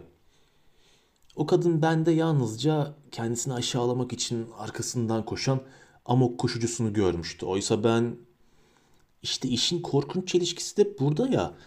Ben artık öyle bir şey düşünmüyordum. Ben pes etmiştim. Yalnızca ona yardım etmek, kulu kölesi olmak istiyordum. Ona yardım edebilmek için adam bile öldürürdüm. Suç işlerdim. Oysa o bunu anlamıyordu. Sabah uyanır uyanmaz yine hemen kadının evine koştum. Yumrukladığım çocuk kapının önünde bekliyordu. Beni uzaktan görür görmez ki beni bekliyor olmalıydı. Kapıdan içeri dalıverdi. Belki de gizlice gidip geldiğimi bildirmek için yapmıştı bunu ya da belki Ah bu belirsizlik nasıl da acı veriyor bana şimdi. Belki de beni karşılamak üzere hazırlanmışlardı. Ama çocuğu görüp de çıkardığım rezaleti hatırlayınca o evi ziyaretten vazgeçen yine ben oldum. Dizlerim titriyordu. Tam kapının eşiğine varmışken geri dönüp oradan uzaklaştım. Ben giderken belki de kadın benzer acılar içinde beni bekliyordu. Ayaklarımın altında alev alev yanan o yabancı kentte ne yapacağımı bilemez durumdaydım. Birden aklıma bir şey geldi. Bir araba çağırdım. Daha önce hastanemde yardım etmiş olduğum başkan yardımcısına gittim. Kendisiyle görüşmek istediğimi bildirdim. Ya dış görünüşüm herhalde çok tuhaftı. Çünkü başkan yardımcısı bana adeta korku dolu gözlerle baktı. Nezaketinde bir huzursuzluk gizliydi. Belki ben de amok koşucusunu görmüştü. Kısa ve öz sözcüklerle ona kente tayin edilmeyi istediğimi, bulunduğum yerde artık kalamayacağımı bildirdim. Derhal buraya taşınmalıydım. Bana baktı. Bana nasıl baktığını size anlatamam. Ya bir doktorun hastasına baktığı gibi baktı. Sinir krizi geçiriyorsunuz sevgili doktor dedi sonra. Sizi çok iyi anlıyorum. Tamam bir şeyler ayarlarız ama ancak dört haftada olur. Yerinize koyacak birini bulmalıyız önce. Bekleyemem dedim. Bir gün bile bekleyemem. Yine tuhaf tuhaf baktı bana. Beklemeniz gerek doktor dedi ciddi bir sesle. Revir doktorsuz kalamaz ama size söz veriyorum hemen bugün harekete geçeceğim. Dişlerimi sıkıp durdum orada. Satılmış biri, bir köle olduğumu ilk kez açıkça seziyordum. Adam akıllı inatlaşmaya hazırlanıyordum ki ustaca konuşan o adam benden önce davrandı. İnsanlara yabancılaşmışsınız doktor. Bu da bir tür hastalık. Buraya hiç gelmemeniz, Hiç tatile çıkmamanız hepimizi şaşırtıyordu. İnsanların içine girmeye, hareketlenmeye ihtiyacınız var. Hiç olmazsa bu akşam bize katılın. Hükümet konağında bir davet var. Bütün koloni orada olacak. Hem sizinle ne zamandır tanışmak isteyenler de var. Hep sizi soruyorlar. Buraya gelmenizi istiyorlardı. Son sözcükleri birden de ilgimi çekti. Ya benim soruyorlardı acaba sorun o kadın mıydı? Birden değişiverdim. Beni davet ettiği için kibarca teşekkür edip tam vaktinde gelirim dedim. Gittim de hem de erkenden. Sabırsızlığım yüzünden hükümet konağının o kocaman salonuna ilk gelenin ben olduğumu, çevremde yalın ayak, sağa sola savrula savrula koşuşturan sarı derili hizmetkarların arkamdan kafam öyle karışıktı ki belki de bana öyle geliyordu. Benimle alay ettiklerini söylememe gerek var mı? Ya sessizce yürütülen o hazırlıkların içinde 15 dakika boyunca tek Avrupalı ben oldum. Ya öylesine bir başımaydım ki yelek cebimdeki saatin tiktaklarını duyuyordum. Sonunda aileleriyle birlikte birkaç hükümet memuru geldi. Arkalarından da vali göründü. Uzun uzadıya konuştu benimle. Nazik ve ustalıklı yanıtlar verdim sorularına. Ta ki... Ta ki nasıl doğduğunu bilemediğim bir gerginliğe düşüp dilim dolanana ve kekelemeye başlayana kadar. Sırtımı salonun kapısına yaslamış olmama karşın o kadının içeri girdiğini, salonda bulunduğunu sezdim. Ya nasıl olup da bu kadar emin olduğumu size söyleyemeyeceğim ama valiyle konuşurken adamın sözleri kulaklarımda yankılanırken bile arkamda kadının varlığını hissettim. Bereket, vali konuşmasını uzatmadı. Yoksa neredeyse arkamı dönmek üzereydim. Sinirlerim anlaşılmaz bir biçimde öylesine gerilmiş ve merakım öylesine bilenmişti ki. Gerçekten de arkama döner dönmez bulunduğunu bilinçaltımda hissettiğim yerde buldum onu. Dar, bembeyaz omuzlarını mat fil dişi gibi öne çıkaran sarı bir tuvalet giymişti. Bir grup insanın ortasında durmuş sohbet ediyordu. Gülümsüyordu ama bana yüzü gerginmiş gibi geldi. Ona yaklaştım, beni göremiyor ya da görmek istemiyordu. Ve incecik dudaklarının çevresine tatlı tatlı, kibar kibar titreşen gülümsemeye baktım. Bu gülümseme yeniden başımı döndürdü çünkü onun onun sahte olduğunu biliyordum. Sahteydi, sanattı, teknikti, tam bir iki yüzlülüktü. Bugün çarşamba diye düşündüm. Cumartesi günü kocasının gemisi geliyor. Nasıl böyle gülümseyebilir? Böyle kendisinden emin olarak kayıtsızca gülümseyebilir. Yelpazesini korku içinde elinde ezeceğine nasıl böyle iki yana sallayabilir? Ben, bir yabancı olan ben tam iki gündür o saati korkuyla bekliyordum. Bir yabancı olan ben o kadının korkularını, dehşetini, alabildiğine coşmuş duygularla yaşıyordum. Oysa kalkmış baloya gidiyor durmadan gülümsüyordu. Arka planda müzik duyuldu, dans başladı. Yaşlıca bir subay kadını dansa davet etmişti. Sohbet ettiği insanlardan izin isteyerek ayrıldı. Subayın koluna girdi. Yanımdan geçip yandaki salona yürüdü. Beni gördüğü anda yüzü şiddetle kasıldı ama bir saniye sürdü bu. Sonra beni tanıdığını belli eden kibar bir gülümseyişle öylesine tanıştığı biriymişim gibi. Ben ona selam verip vermemeye henüz daha karar vermemişken selamladı beni. İyi akşamlar doktor. Ve geçip gitti. O gri yeşil bakışların neler gizlediğini hiç kimse tahmin edemezdi. Ben de bilmiyordum. Ya neden selam vermişti bana? Neden birdenbire kabulleni vermişti? Bir savunma mıydı bu? Yak, yakınlaşma mıydı yoksa beklenmedik bir şeyin verdiği şaşkınlık mıydı? Nasıl bir heyecan içinde orada kala kaldığımı size anlatmam olanaksız. İçimde her şey kabarmış, patlayacak gibi gerilmişti. Onun subayın kollarında tasasızca vals yapışını görüyordum. Alnında kaygısızlığın dingin pırıltısı. Oysa ben onun da onun da benim gibi yalnızca bir tek şeyi düşündüğünü biliyordum. Bu salonda onunla benim korkunç bir gizi paylaştığımızı biliyordum. Oysa vals yapıyordu. O işte o saniyelerde içimdeki korku, hırs ve hayranlık bir anda tutkuya dönüştü. Beni gözden olup olmadığını bilmiyorum ama benim davranışım onun sakladığından çok daha fazlasını açığa vuruyordu. Gözlerimi ondan alamıyordum. Gözüm onun üstündeydi. Evet üstündeydi maskesi bir an için olsun düşer mi diye onun o ifadesiz yüzünü adeta emiyor. Ondan Onca uzaktan didikliyordum onu. Ya bu keskin bakışlarımdan hoşlanmamış olmalıydı. Kavalyesinin kolunda geri dönerken bir saniyenin binde birinde baktı bana. Hem emir verir hem iter gibiydi. Alnında daha önce tanıdığım kibirli öfkesinin o küçücük kötü kırışığı belirmişti. Ama ama söylemiştim size. Amok koşucusuydum ben. Ne sağa bakıyordum ne sola. Ne demek istediğini hemen anladım. Bu bakışın anlamı şuydu. Kimsenin gözüne çarpma. Kendini tut. Onun benden nasıl söyleyeyim burada herkesin içinde bir şey belli etmememi istediğini anlamıştım. Şimdi çıkıp gidersem ertesi gün onun beni kabul edeceğinden emin, emin olabilirdim ya bunu biliyordum. Onunla aramda bir tür yakınlık olduğunu belli etmemi istemiyordu. Şimdi istemiyordu. Benim beceriksizliğim yüzünden olay çıkmasını haklı olarak istemiyordu. Görüyorsunuz. Her şeyi biliyordum. Ya bu buyurgan karanlık bakışları anlıyordum ama ya ama onunla konuşmadan duramayacaktım. Sohbet ettiği gruba doğru sarsak adımlarla yürüdüm. Oradakilerden yalnızca birkaçını tanımama karşın yanlarına sokuldum. Amacım onun sesini duymaktı. Yine de dayak yemiş bir köpek gibi kaçıyordum onun bakışlarından. Bakışları soğukça deyip geçiyordu bana. Ya sanki dayandığım kapı perdelerinden biriydim ya da perdeleri hafifçe dalgalandıran havaydım. Bana söyleyeceği bir sözcüğü beni onayladığını gösteren bir işaretin özlemle bekleyerek durdum orada. O hareketli konuşmaların ortasında gözlerim bir noktaya dikili kazık gibi durdum. Öylece duruşum herkesin dikkatini çekmiş olmalı ki kimse benimle konuşmadı. Benim o gülnesi varlığım ona da acı vermiş olmalı. Orada ne kadar o durumda kaldığımı bilmiyorum. Sonsuzluk kadar sürdü. Ya, büyülenmiş gibiydim. Özellikle de geçmek bilmeyen öfkem elimi ayağımı felç etmişti ama kadın daha fazla dayanamadı.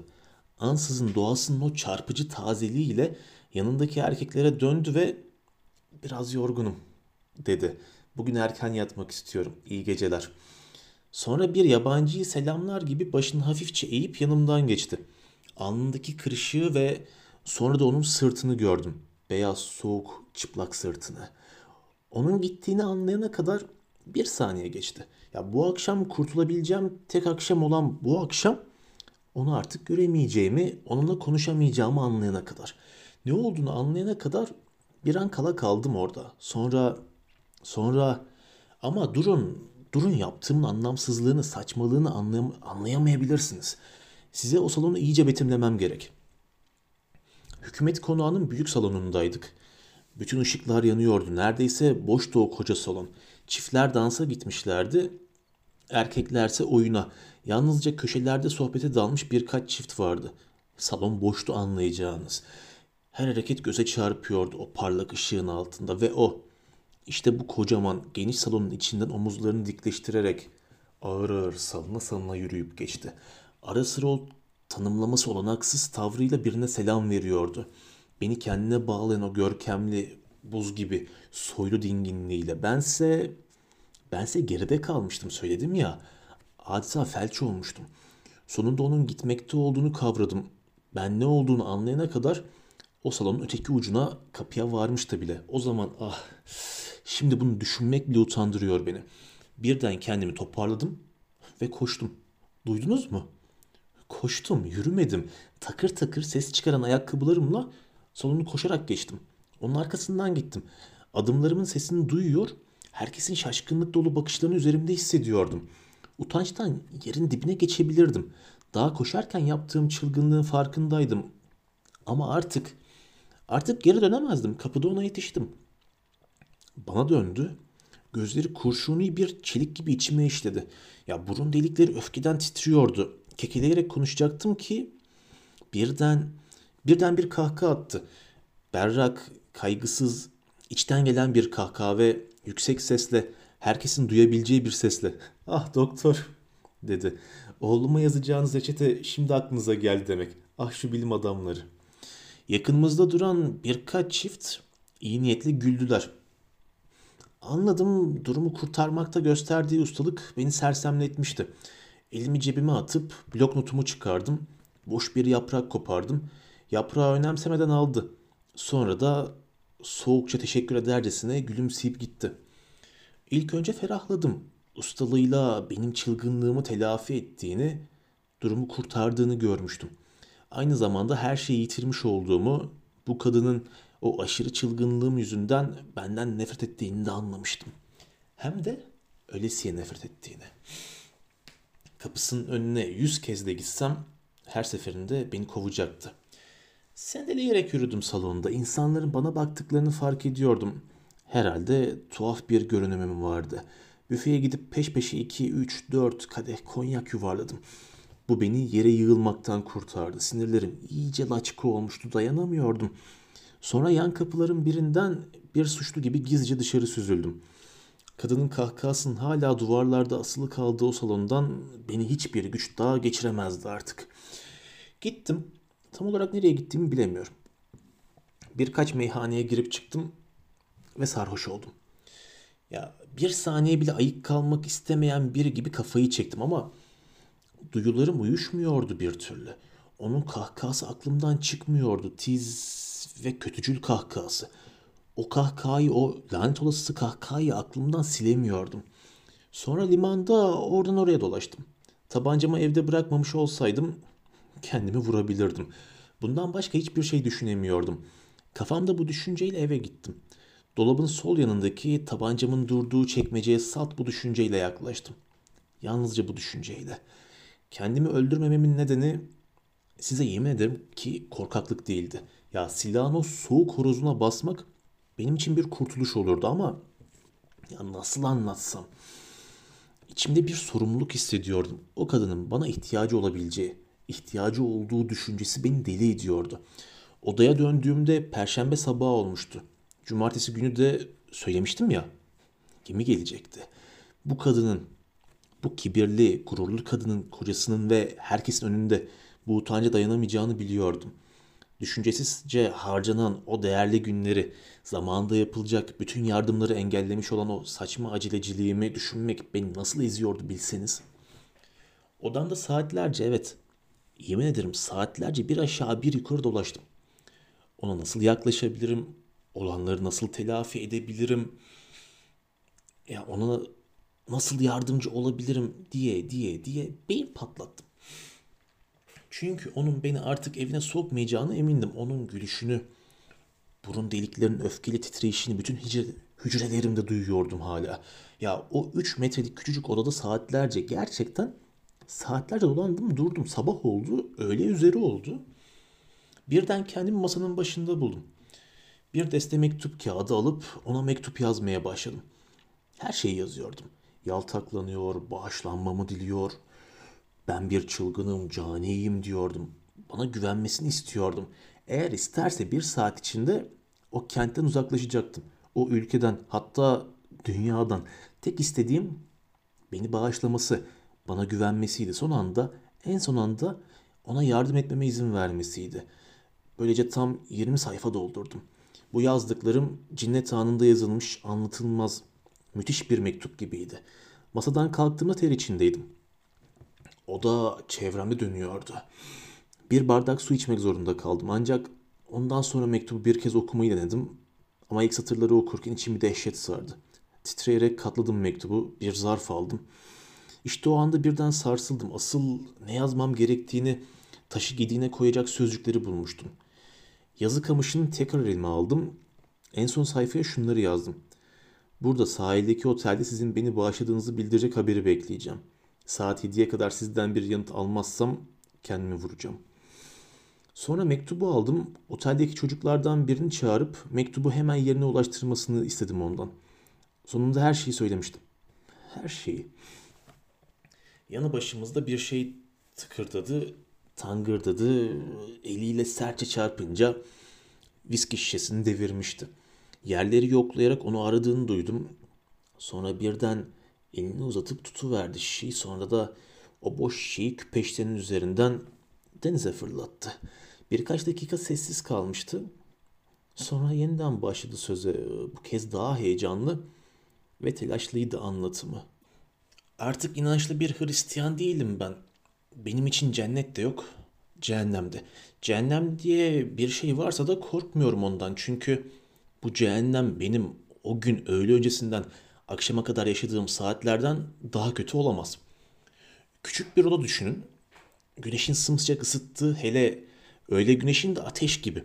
İçinde masa, sandalye ve yataktan başka bir şey olmayan küçük bir oda. Masanın üzerinde yalnızca bir saat ve bir tabanca. Masanın önünde de bir adam.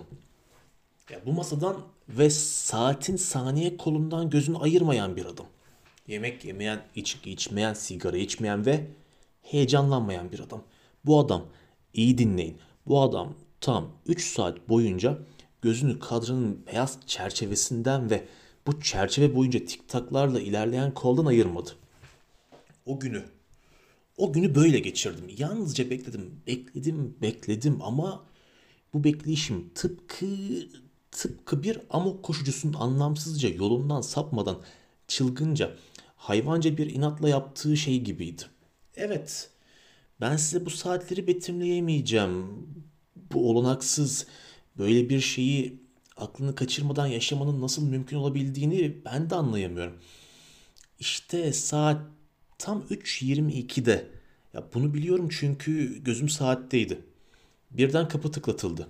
Ayağa fırladım. Kaplanın avının üstüne atlaması gibi bir fırlamaydı bu. Bir hamlede odayı geçip kapıya varıyorum. Kapıyı açıyorum. Kapının önünde ürkek bir küçük Çinli çocuk duruyor. Elinde katlanmış bir kağıt var. Ben kağıdın üstüne atlarken Çinli bir anda gözden kayboluyor. Kağıdı açıyorum, okumak istiyorum ama okuyamıyorum. Gözlerim kıpkırmızı. Ya şu işkenceye bakın sonunda, en sonunda o kadından bir haber alıyorum ama göz bebeklerimin önünde her şey titreşiyor, kıpırdıyor. Başımı suyun altına sokuyorum. Biraz gözüm açılıyor. Kağıdı yeniden elime alıp okuyorum. Çok geç. Ama evde bekleyin. Belki size telefon ederim. Ya eski bir broşürden kopartılmış o buruşuk kağıt parçasında imza yoktu. Kurşun kalemle aceleyle yazılmış, birbirine girmiş harfler arasında yazısı düzgün birine ait. Bu kağıdın beni neden bu kadar sarstığını bilmiyorum. Bir dehşet, bir gizem saklıydı o kağıtta. Ya sanki kaçarken yolda bir pencerenin girintisine dayanılarak ya da hareket halindeki bir arabanın içinde yazılmış gibiydi. Bu gizemli kağıttan benim ruhuma tanımlanmayan bir şey vurdu. Soğuk soğuk, korku gibi, telaş gibi, dehşet gibi bir şeydi bu. Yine de yine de mutluydum. Ya bana yazmıştı. Henüz ölmemeliydim. Ona yardım edebilirdim. Belki edebilirdim. En çılgın olasılıkların, umutların içine gömüldüm. O küçük kağıdı yüz kez, bin kez okudum. Öptüm, unutulmuş, atlanmış bir sözcük var mı diye inceledim onu. Kurduğum hayaller gitgide derinleşti, karıştı. Sanki açık gözle muhteşem bir düş görüyordum. Felç olmuştum sanki. Uykuyla uyanıklık arasında belirsiz ama yine de hareketli bir şey yaşıyordum. Belki çeyrek saat sürdü bu. Belki de birkaç saat. Birden ir- irkildim. Kapımı çalınmıştı. Soluğumu tuttum. Bir dakika, iki dakika kıpırtısız bir sessizlik.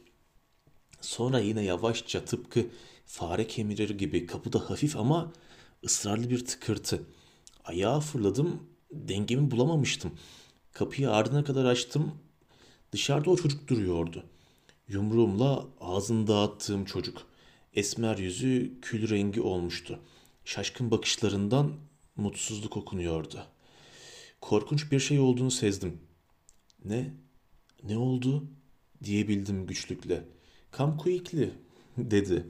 Başka da bir şey söyleyemedi. Merdivenden aşağı atıldım. O da peşimden geldi. Bir sado yani küçük bir araba bekliyordu kapıda. Hemen bindik. Ne oldu? diye sordum çocuğa.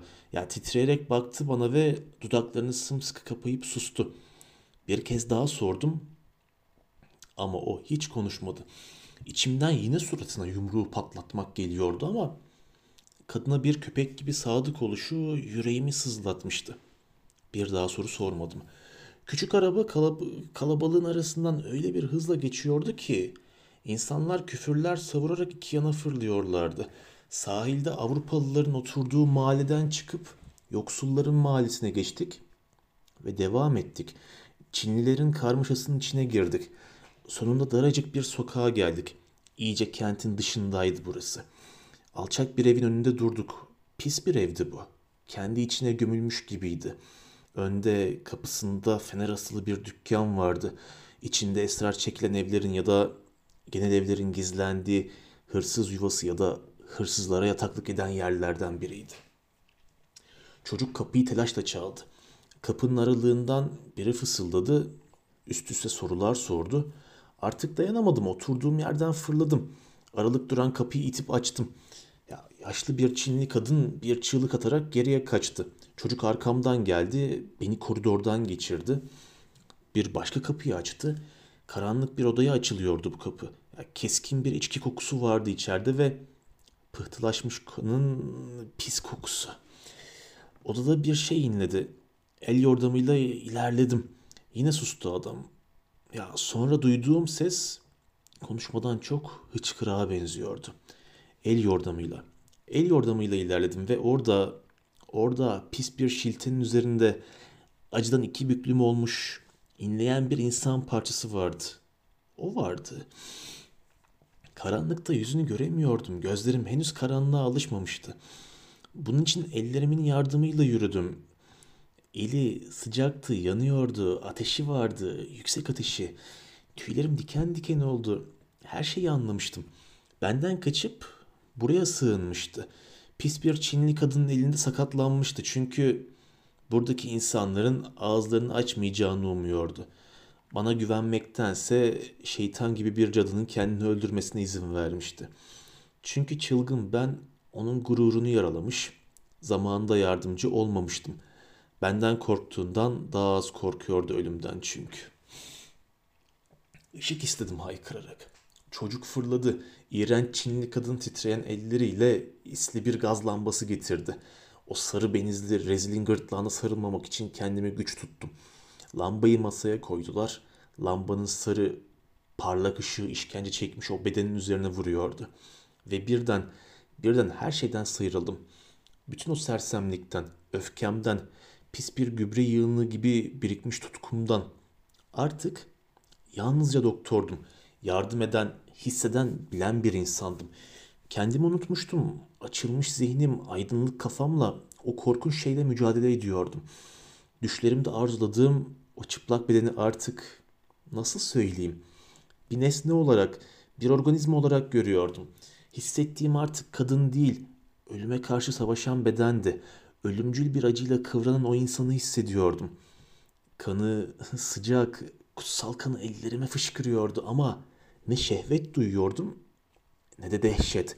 Yalnızca doktordum şimdi. Yalnızca çekilen acıyı görüyordum ve ve bir mucize olmazsa her şeyin bitmiş olduğunu da gördüm bir anda. O cani, beceriksiz ellerin altında yaralanmış, kanı neredeyse tükenmişti. Bu leş kokulu kovukta o kanı durduracak hiçbir şey yoktu elimizde. Temiz su bile yoktu. Elimi neye atsam leş gibiydi. Hemen hastaneye gitmeliyiz dedim. Ben bunu söyler söylemez o perişan beden birden doğruldu. Hayır, hayır ölmeyi yeğlerim.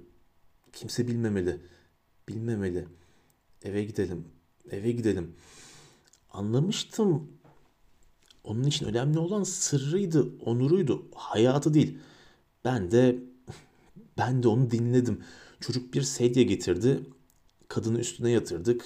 Böylece o bitkin ve ateşli neredeyse cansız bedeni gecenin içine taşıdık, eve götürdük. Sorular soran, dehşete düşen hizmetkarları yanıtsız bıraktık. Bir hırsız gibi onu odasına taşıyıp kapıyı kilitledik. Sonra da sonra da ölüme karşı uzun savaşı başladı. Ansızın bir el kolumu sımsıkı kavradı. Ya duyduğum acı ve korkudan neredeyse haykıracaktım. Karanlıkta yüzü öyle yakınımdaydı ki bir maskeye benzemişti. Birden parlayan bembeyaz dişlerini görüyordum. Ay ışığının solgun yansısında göz bebeklerini görüyordum. İki kocaman kedi göz gibi parlıyorlardı. Artık konuşmuyor. Çığlık çığlığa bir öfkenin pençesinde haykırıyordu. Siz yabancı, burada şezlonga uzanmış yatan, dünyayı gezen yabancı. Bir insanın ölmesinin ne demek olduğunu biliyor musunuz? Bedenin bükülmesini, moraran tırnakların boşluğa saplanışını, gırtlaktan gelen hırıltıları, her uzvun mücadelesini, dehşet verici sona karşı direnen parmakları, gözlerin anlatılmaz bir dehşetle açılmasını gördünüz mü? Böyle bir şey tanık oldunuz mu? Böyle bir şey yaşadınız mı? Siz avari adam, bir görevden söz edercesine yardımdan söz eden siz dünya gezgini, doktor olarak sık sık gördüm böyle şeyler. Birer vaka olarak gördüm. Bir olgu olarak. Adeta inceledim bunları. Ama bir kez yaşadım bunu. Biriyle birlikte yaşadım. Bir kez biriyle birlikte öldüm o gece. Akıp duran kanı durdurmak için bir şey bulmak, bir şey yaratmak, gözümün önünde ateşler içinde yanan o bedenin ateşini almak için gitgide yaklaşan ve o yatağın uzağına tutamadığım ölüme karşı bir şey bulabilmek için oturup kafamı patlatırcasına düşündüğüm o korkunç gece. Ya doktor olmanın, bütün hastalıkların çaresini bilmenin, sizin bilgece ifade ettiğiniz gibi yardım etmek görevini üstlenmenin ama yine de ölen birinin başında çaresizce oturmanın, olacakları bilmenin ama yine de elinden bir şey gelmemenin ya ne demek olduğunu bilir misiniz? Bedeninizdeki bütün damarları parçalasanız da yardım edemeyeceğinizi, bu korkunç gerçeği bilirsiniz bir tek. Sevdiğiniz bir bedeni görmek, acıların pençesinde kıvranan, çaresizce kanayan bir bedeni ve bir coşan, bir duran parmaklarınızın altından kayıp giden bir nabzı dinlemek. Doktor olmak ve yine de hiçbir şey bilememek, hiçbir şey, hiçbir şey. Yalnızca orada oturup kiliselerde dua eden yaşlı kadınlar gibi dua etmek. Sonra var olmadığınızı bildiğiniz acınası bir tanrıya yumruklarınızı sıkmak. Bunu anlıyor musunuz? Anlıyor musunuz? Bir tek bir tek şeyi almıyor aklım. Nasıl oluyor da insan böyle anlarda yanındakiyle birlikte ölmüyor? Nasıl oluyor da insan ertesi sabah uykudan uyanıyor, dişlerini fırçalıyor, kravatını takıyor? Benim hissettiklerimi yaşayan biri nasıl oluyor da yaşamaya devam edebiliyor? Onun soluğu, uğruna mücadele ettiğim ruhumun bütün gücüyle elimde tutmak istediğim o ilk insan nasıl da elimden uçup gitti? Nereye bilmem ama gitgide hızlanarak gitti. Bense o hasta zihnimde bu insanı bu tek kişiye alıkoyabilmek için hiçbir şey bulamadım. Üstüne üstlük çektiğim işkenceyi iki katına çıkartan bir başka şey vardı. Onun başucunda otururken acıları hafiflesin diye ona morfin vermiştim. Öylece yatıyordu yanakları alev alev hem sıcak hem solgundu evet. Orada öylece otururken bakışlarında korkunç bir gerilim ifadesi olan bir çift gözün arkamdan üzerime dikildiğini hissettim. Çocuk yere oturmuş alçak sesle dua ediyordu. Bakışlarımız karşılaştığında o yo bunu anlatmam çok güç. Köpeksi bakışlarına öyle bir yalvarış, öyle bir minnet ifadesi geliyordu ki bir yandan da kadını kurtarmam için bana yalvarırcasına ellerini havaya kaldırıyordu. Anlıyor musunuz? Ellerini uzatıyordu bana. Bana bir tanrıya uzatır gibi. Bana bu iktidarsız zavallıya her şeyin bittiğini, yerde koşuşturan bir karınca kadar işe yaramaz olduğunu bilen bu adama. Ah nasıl da işkence ediyordu bana onun bakışları. Benim mesleğime beslediği bu fanatik, içgüdüsel umut. Öyle dokunuyordu ki bana onun bu hali. Neredeyse bağıracak tekmeleyecektim. Ancak kadına duyduğumuz sevginin, gizin bizi birleştirdiğini seziyordum. Tam arkamda oturuyordu o sinmiş hayvan, o kaygı topağı. Bir şey istemeye, istemeye göreyim. Hemen o çıplak ayaklarının üzerinde sessizce doğruluyor. Elleri titreyerek uzatıyordu bana istediğim şeyi. Umutla uzatıyordu. Sanki yardım edebilecekmiş. Verdiği şey kadının kurtuluşu olabilecekmiş gibi. Biliyorum kadına yardım edebilmek için bileklerini bile keserdi. İşte böyle biriydi o kadın. İnsanları bu kadar etkileyebiliyordu. Bense bense bir damla kanı kurtaracak güce bile sahip değildim. Ah o gece, o korkunç gece, yaşamla ölüm arasında geçen o bitmez gece. Sabaha karşı bir kez daha uyandı kadın. Gözlerini açtı. Artık kibirli ve soğuk değildi o gözler. Adeta yabancı bakışlarla odayı tararken içlerinde nemli bir ateş yanıyordu. Sonra bana baktı. Düşünüyor benim kim olduğumu hatırlamak istiyor gibiydi ve ansızın gördüm. Beni hatırladı çünkü bir ürkü, bir kasılma, yüzü düşmanlıkla, dehşetle gerildi. Kaçmak istercesine çırpındı kolları benden uzağa, Uzağa, uzağa, onu geçmişte kalan o saati düşündürdüğünü anladım. Ama sonra bilinçlenir gibi oldu. Bakışları dinginleşti. Derin derin soluk aldı. Konuşmak, bir şeyler söylemek istediğini sezdim. Elleri yeniden kasılmaya başladı. Doğrulmak istedi ama çok güçsüzdü. Onu yatıştırdım. Üzerine eğildim. O zaman bana uzun uzun acılı gözlerle baktı. Dudakları kıpırdadı. Son bir çabayla kimse bilmeyecek değil mi? Kimse diyebildi. Kimse dedim. Onu inandırabilmek için tüm gücümü harcayarak size söz veriyorum. Ama gözlerinde hala huzursuzluk okunuyordu. Ateşten yanan dudaklarından belli belirsiz şu sözcükler dökülebildi. Yemin edin kimse bilmeyecek. Yemin edin. Yemin eder gibi elimi havaya kaldırdım. Bana baktı. Anlatılmaz bir bakışla baktı. Yumuşacıktı bakışı, sıcacıktı. Minnettardı. Evet gerçekten, gerçekten minnettardı. Bir şey daha söylemek istedi ama gücü yetmedi. Upuzun yatıyordu. Gösterdiği çabadan bitkin düşmüştü. Gözleri kapalıydı. İşte o zaman korkunç olay başladı. Korkunç olay. Tam bir saat boyunca mücadele etti. Ama ancak sabah olunca bitti her şey. Uzunca bir süre sustu. Ya ne kadar zaman sustuğunu ancak orta güvertedeki çanın sesi sessizliği bölünce fark ettim. Bir, iki, üç kez sertçe çaldı çan. Saat üçtü. Ayın ışığı gücünü yitirmişti ama havada bir başka daha solgun aydınlık titreşiyordu. Ara sırada meltemsi bir rüzgar esiyordu üzerimize. Yarım saat, bir saat geçince hava aydınlandı. Sabahın ışığında havanın griliği çözüldü. Bulunduğumuz yere düşen gölgeler artık yoğun ve koyu olmadığı için yüzünü daha açık seçik görebiliyordum. Kasketini çıkarmıştı. Saçsız başında acılar içindeki yüzü daha da ürkünç görünüyordu. Parlayan gözlük yine bana çevrildi. Adam kendini toparladı. Sesinin tonu alaylı ve kesindi. Onun sonu gelmişti ama benimki değil. Ölüyle baş başaydım ama tanımadığım bir evde sırlara tahammülü olmayan bir kentte yapayalnızdım ve ben bu sırrı korumalıydım. İçinde bulunduğum durumu bir düşünün. Sömürgedeki en iyi aileden gelen bir kadın sağlığı yerinde bir gece hükümet konağındaki baloda dans ediyor. Sonra yatağında ölü olarak yatıyor. Yanında güya uşağın çağırmış olduğu yabancı bir doktor var. Doktorun nereden nasıl geldiğini evde gören olmamış. Kadını gece bir sedyeyle eve taşıyıp kapıları kilitlemişler. Sabahleyin de ölmüş. Ancak o zaman hizmetkarları çağırmışlar. Evin içi feryat figan olmuş. Bir anda komşular da öğrenmiş durumu. Bütün kent de. Şimdi birinin bunları açıklaması gerek. Yani benim uzaktaki bir hastaneden gelme bu yabancının ne keyifli bir durum değil mi? Ben neyin beklediğini biliyordum. Bereket o çocuk yanımdaydı. O efendi o olan. Ne istediğimi gözlerimden anlıyordu. Bu sarı benizli üzgün yaratık da burada bir savaş olacağını anlıyordu. Neler olup bittiğini kimsenin bilmemesini istiyor bayan demiştim ona. Köpek gibi nemli ama kararlı bakışlarıyla bana bakıp evet efendim demiş. Başka da bir şey söylememişti.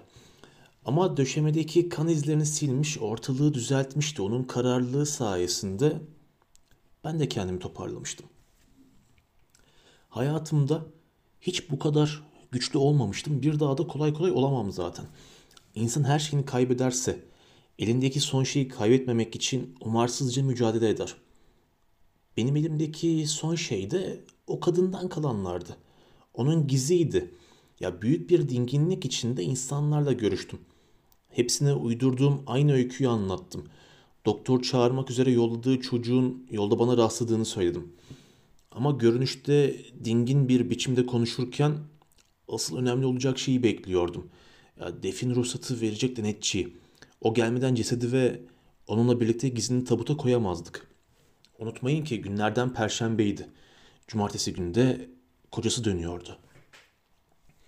Saat 9'da hükümet doktorunun geldiğini bildirdiler. Onu ben çağırtmıştım. Ya benim hem amirimdi hem de rakibim. kadının bir zamanlar aşağılayarak söz ettiği ve tayin olma talebimi şimdiye dek mutlaka öğrenmiş olması gereken kişiydi.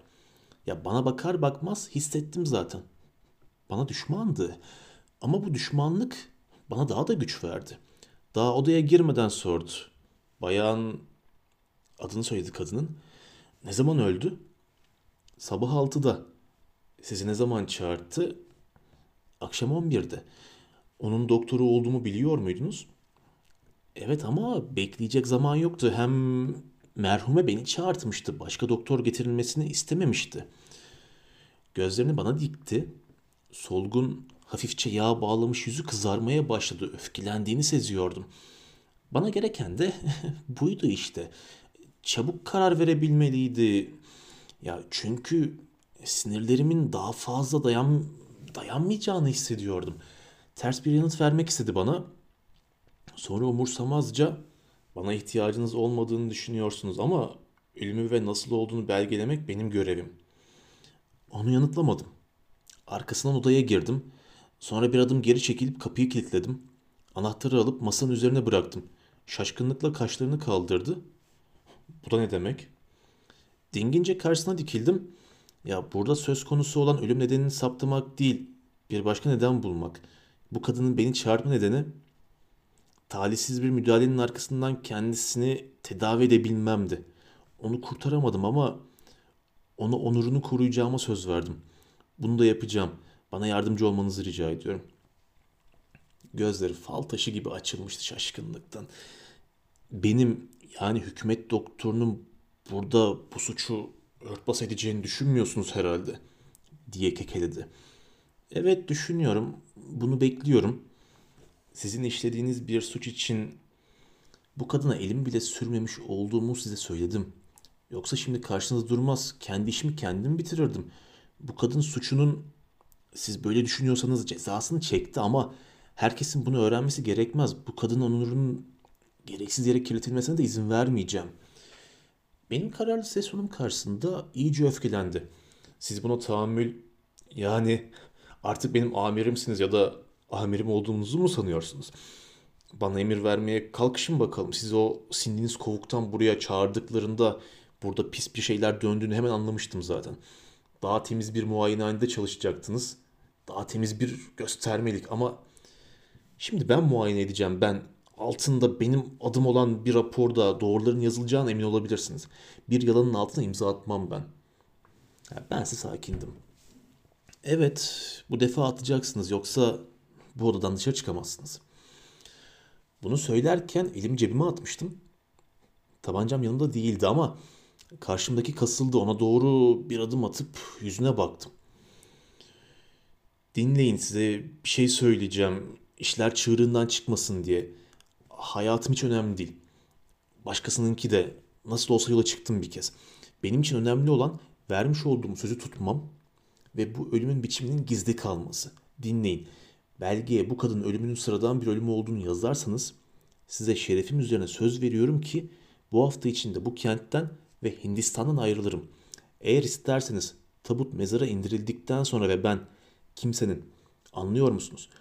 Kimsenin bu işi araştırmayacağından emin olduktan sonra tabancamı alıp kendimi vururum da. Ya bu sözlerim yeterli sanırım. Yeterli olmalı sesimde ta- tehditkar, tehdi- tehlikeli bir ton oluşmuş olmalı ki ben farkında olmadan ona yaklaşınca dehşete kapılmışçasına geri çekildi. Tıpkı hançerini çekmiş, çılgın gibi koşan amuk koşucusunun önünden kaçan insanlar gibiydi.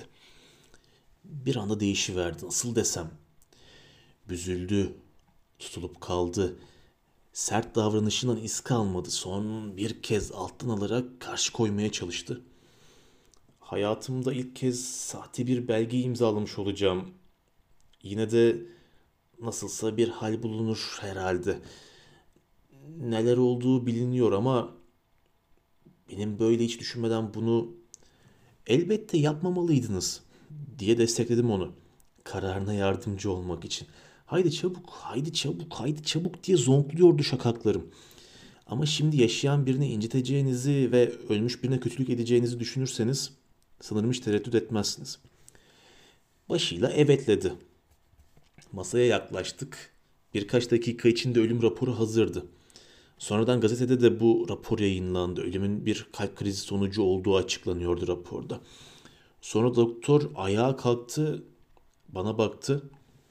Bu hafta gidiyorsunuz değil mi? Söz veriyorum. Yine bana baktı. Sert ve tarafsız görünmek istediğinin farkındaydım. Hemen bir tabut getirteyim dedi. İçinde bulunduğu sıkıntıyı gizlemek için ama içimde ne vardı da beni böyle bu derece rahatsız ediyordu. Birden bana elini uzattı. İçtenlikle sıktı. Umarım atlatırsınız dedi. Ne demek istediğini anlamamıştım. Hasta mıydım ben? Deli miydim? Kapıya kadar eşlik ettim ona. Kapıyı açtım. Kalan son gücümle de kapattım. Sonra yeniden şakaklarım zonklamaya başladı. Çevremde her şey sallanıyor, dönüyordu. Kadının yatağın önünde yere yıkıldım. Tıpkı amok koşucusunun kuşsunun sonunda dayanma gücünün tükenip kendinden geçerek yere yuvarlanması gibi. Yine ara verdi konuşmasına. Ya neden ürperdim. Geminin üstünde hafif bir uğultuyla esmeye başlayan sabah yelinin getirdiği ilk ürperti miydi bu? Ama karşımdaki o acılı yüz ağaran günün yansımasıyla seçilir olmuştu. Yine kendini toparladı. Yerde ne kadar yattığımı bilmiyorum. Biri bana dokundu, yerimden fırladım. Çocuktu, çekinerek, köpeklenerek önümde duruyordu. Huzursuzca gözlerime bakıyordu. İçeri girmek isteyen biri var. Onu görmek istiyor. Kimse giremez içeri. Evet ama gözleri korku doluydu. Bir şey söylemek istiyor ama cesaret edemiyordu. Bu sadık hayvan belli ki çıkmazdaydı. Kimmiş gelen? Dayak yemekten korkar gibi titreyerek baktı bana. Sonra söyledi. Birat söyledi. Ya nasıl oluyor da böylesine değersiz birinde bir anda bunca bilgelik oluyor? Nasıl oluyor da bazı anlarda bunun gibi ahmaklar inanılmaz derecede nazik olabiliyorlar? Sonra söyledi. Ürkerek söyledi. O geldi dedi. Yerimden fırladım. Anlamıştım. Ya bu yabancıyı tanımak için sabırsızlanıyor. Yerimde duramıyordum. Anlıyor musunuz? Onca işkencenin ortasında özlemle, korkuyla ve telaşla yanıp tutuştuğum sırada onu tümüyle unutmuştum. İşin içinde bir erkeğin daha olduğunu unutmuştum. Ya bu kadının sevdiği, benden esirgediği şeyi tutkuyla verdiği bir adam olduğunu. 12 ya da 24 saat önce ben bu adamdan nefret ediyordum. Onu parçalayabilirdim. Şimdi ise onu görmek, o kadın tarafından sevildiği için onu sevmek arzusuyla nasıl yanıp tutuştuğumu size size anlatamam. Bir adımda kapıya gittim. Kapıda genç hem de çok genç bir subay duruyordu. Çekingen, küçük, solgun, tıpkı bir çocuk gibiydi. Öyle gençti ki bir erkek gibi davranmaya, kendini tutmaya çalışıyordu. Heyecanını gizlemeye çabalaması içime öyle dokundu ki şapkasını çıkarmaya çalışırken ellerinin titrediğini hemen gördüm. İçime onu kucaklamak geldi çünkü görmek istediğim gibiydi. Ya bu kadına sahip olduğunu düşündüğüm adam gibiydi. Baştan çıkarıcı, kibirli biri değildi yani. Hayır. Çocuk sayılırdı. Kadının kendi verdiği saf, kırılgan bir insandı. Çekinerek duruyordu karşımda o genç adam. Merakla bakan gözlerim, aşırı heyecanım onu daha da şaşkına çevirmişti. Dudaklarının üzerindeki ince bıyığı onu ele verircesine titredi. Hıçkırarak ağlamamak için kendini zor tutuyordu bu genç subay. Bu çocuk. Özür dilerim dedi sonunda. Bayanı şeyi göre onu görebilir miyim? Hiç düşünmeden, farkına bile varmadan kolumu omzuna attım. O yabancının ve hasta bir insana yardım edercesine onu tutup götürdüm. Sımsıcak minnettar bir bakışla baktı bana. Şaşkındı. Ya bizi bağlayan bir şey olduğunu o anda anlamıştık. Ölünün yanına gittik. Orada beyaz çarşafların arasında bembeyaz yatıyordu. Orada olmamın genç subayı rahatsız ettiğini sezdim. Onu kadınla yalnız bırakmak için biraz geriye çekildim. Çekingen, tutuk adımlarla ağır ağır yaklaştı ona. İçinin nasıl dolup taştığını omuzlarından görebiliyordum. Korkunç bir fırtınaya karşı yürüyen biri gibi adım atıyordu. Yatağın önünde birden yere diz çöktü. Tıpkı daha önce benim yaptığım gibi. Hemen öne fırladım. Omuzlarından tutup kaldırdım onu ve bir koltuğa götürdüm. Artık utanmıyor, acısını ağlayarak dışa vuruyordu. Hiçbir şey söyleyemiyordum. Yalnızca bilinçsizce onun sarı, çocuklarınki gibi yumuşak saçlarını okşuyordum. Elime uzandı hafifçe ama korkarak tuttu. Bakışlarını üzerimde hissettim. Söyleyin doktor, dedi. Canına mı kıydı? Hayır dedim. Peki yani ölümünden sorumlu olan kimse var mı? Hayır dedim. Yine oysa içimden ona ben, ben, ben diye haykırmak geliyordu. Bir de sen, ikimiz, bir de onun inadı, o uğursuz inadı. Ama sustum. Bir kez daha hayır dedim. Kimsenin suçu yok. Yazgısı böyleymiş. İnanamıyorum diye inledi. İnanamıyorum. Daha önceki gün balodaydı. Gülümsüyordu, bana el sallamıştı. Böyle bir şey nasıl mümkün olabilir? Nasıl olabilir? Upuzun bir yalan anlattım ona. Kadının sırrını ona da açıklamadım. O birkaç gün iki kardeş gibi konuştuk. Bizi bağlayan duygu adeta ışık gibiydi üzerimizde. Birbirimize güvenmiyor ama ikimiz de hayatımızın bu kadına bağlı olduğunu hissediyorduk. Kimi zaman gerçek duygularımın ucuna kadar geliyor ama ama dişlerimi sıkıyordum. O kadının kendisinden bir çocuk beklediğini ve bunu ona söylemediğini o subay hiçbir zaman öğrenmedi. O çocuğu öldürmemin istendiğini ve kadının kendisiyle birlikte çocuğu da uçuruma sürüklediğini de. Yine de o subayın evinde saklandığım o günlerde size söylemeyi ihmal ettim. Ben aranıyordum çünkü. Tek konumuz kadındı. Kocası geldiğinde tabut kapatılmıştı. Ölüm raporuna inanmak istememişti adam. İnsanlar türlü şeyler anlatıyorlardı. Adam da beni aradı. Ama benim onu görmeye tahammülüm yoktu çünkü kadına eziyet çektirdiğini biliyordum. Saklandım. Dört gün boyunca evden çıkmadım. İkimiz de çıkmadık. Kadının sevgilisi kaçabilmem için sahte bir ad vererek benim için bir gemi bileti almıştı. Kimse beni tanımasın diye gece vakti bir hırsız gibi bindim gemiye. Sahip olduğum ne varsa geride bıraktım. Yedi yıldır edindiğim her şeyle birlikte evimi, malımı, mülkümü bıraktım. Kim isterse alabilir bunları. Görevimden izinsiz ayrıldığım için hükümettekiler de herhalde beni kara listeye almışlardır. Ama artık o evde, o kentte kalamazdım. Her şeyin bana onu hatırlattığı bu dünyada. Geceleyin bir hırsız gibi kaçtım. Ondan uzaklaşabilmek, unutabilmek için. Ama güverteye adım atar atmaz geceleyin, gece yarısı yanımda arkadaşımla tam o sırada vinçle vinçle bir şey çekiyorlardı yukarıya. Dikdörtgen kara bir şey. Onun tabutunu. Duydunuz mu? Onun tabutunu. Ben onu nasıl izlediysem o da beni buraya kadar izlemişti. Ben orada durup onu tanımıyormuşum gibi yaptım. Çünkü kocası da oradaydı. Tabutla birlikte İngiltere'ye gidiyordu. Belki de orada otopsi yaptıracak. Kadını çekip kendine aldı. Ya şimdi yine kocasına ait. Bize ait değil. İkimize de ait değil. Ama ben buradayım. Son dakikaya kadar onun yanında olacağım. Kocası bunu asla bilmeyecek. Bilmemeli de. Onun sırrını asla açığa vurdurtmayacağım. Onun yüzünden ölüme gittiği bu hergeliğe karşı da onu koruyacağım. Hiçbir şey, hiçbir şey öğrenemeyecek o. Onun sırrı bana ait. Yalnız bana. İnsanları neden görmek istemediğimi şimdi, şimdi anlıyor musunuz? Cilveleşen, birleşen insanların kahkahalarını duymaya katlanamıyorum. Çünkü aşağıda geminin ambarında çay balyalarıyla cevizlerin arasında onun tabutu duruyor.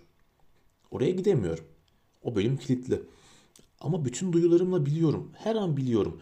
Burada vals ya da tango yapsalar da biliyorum. Budalaca bir şey bu. Şu denizin altında milyonlarca ölü var.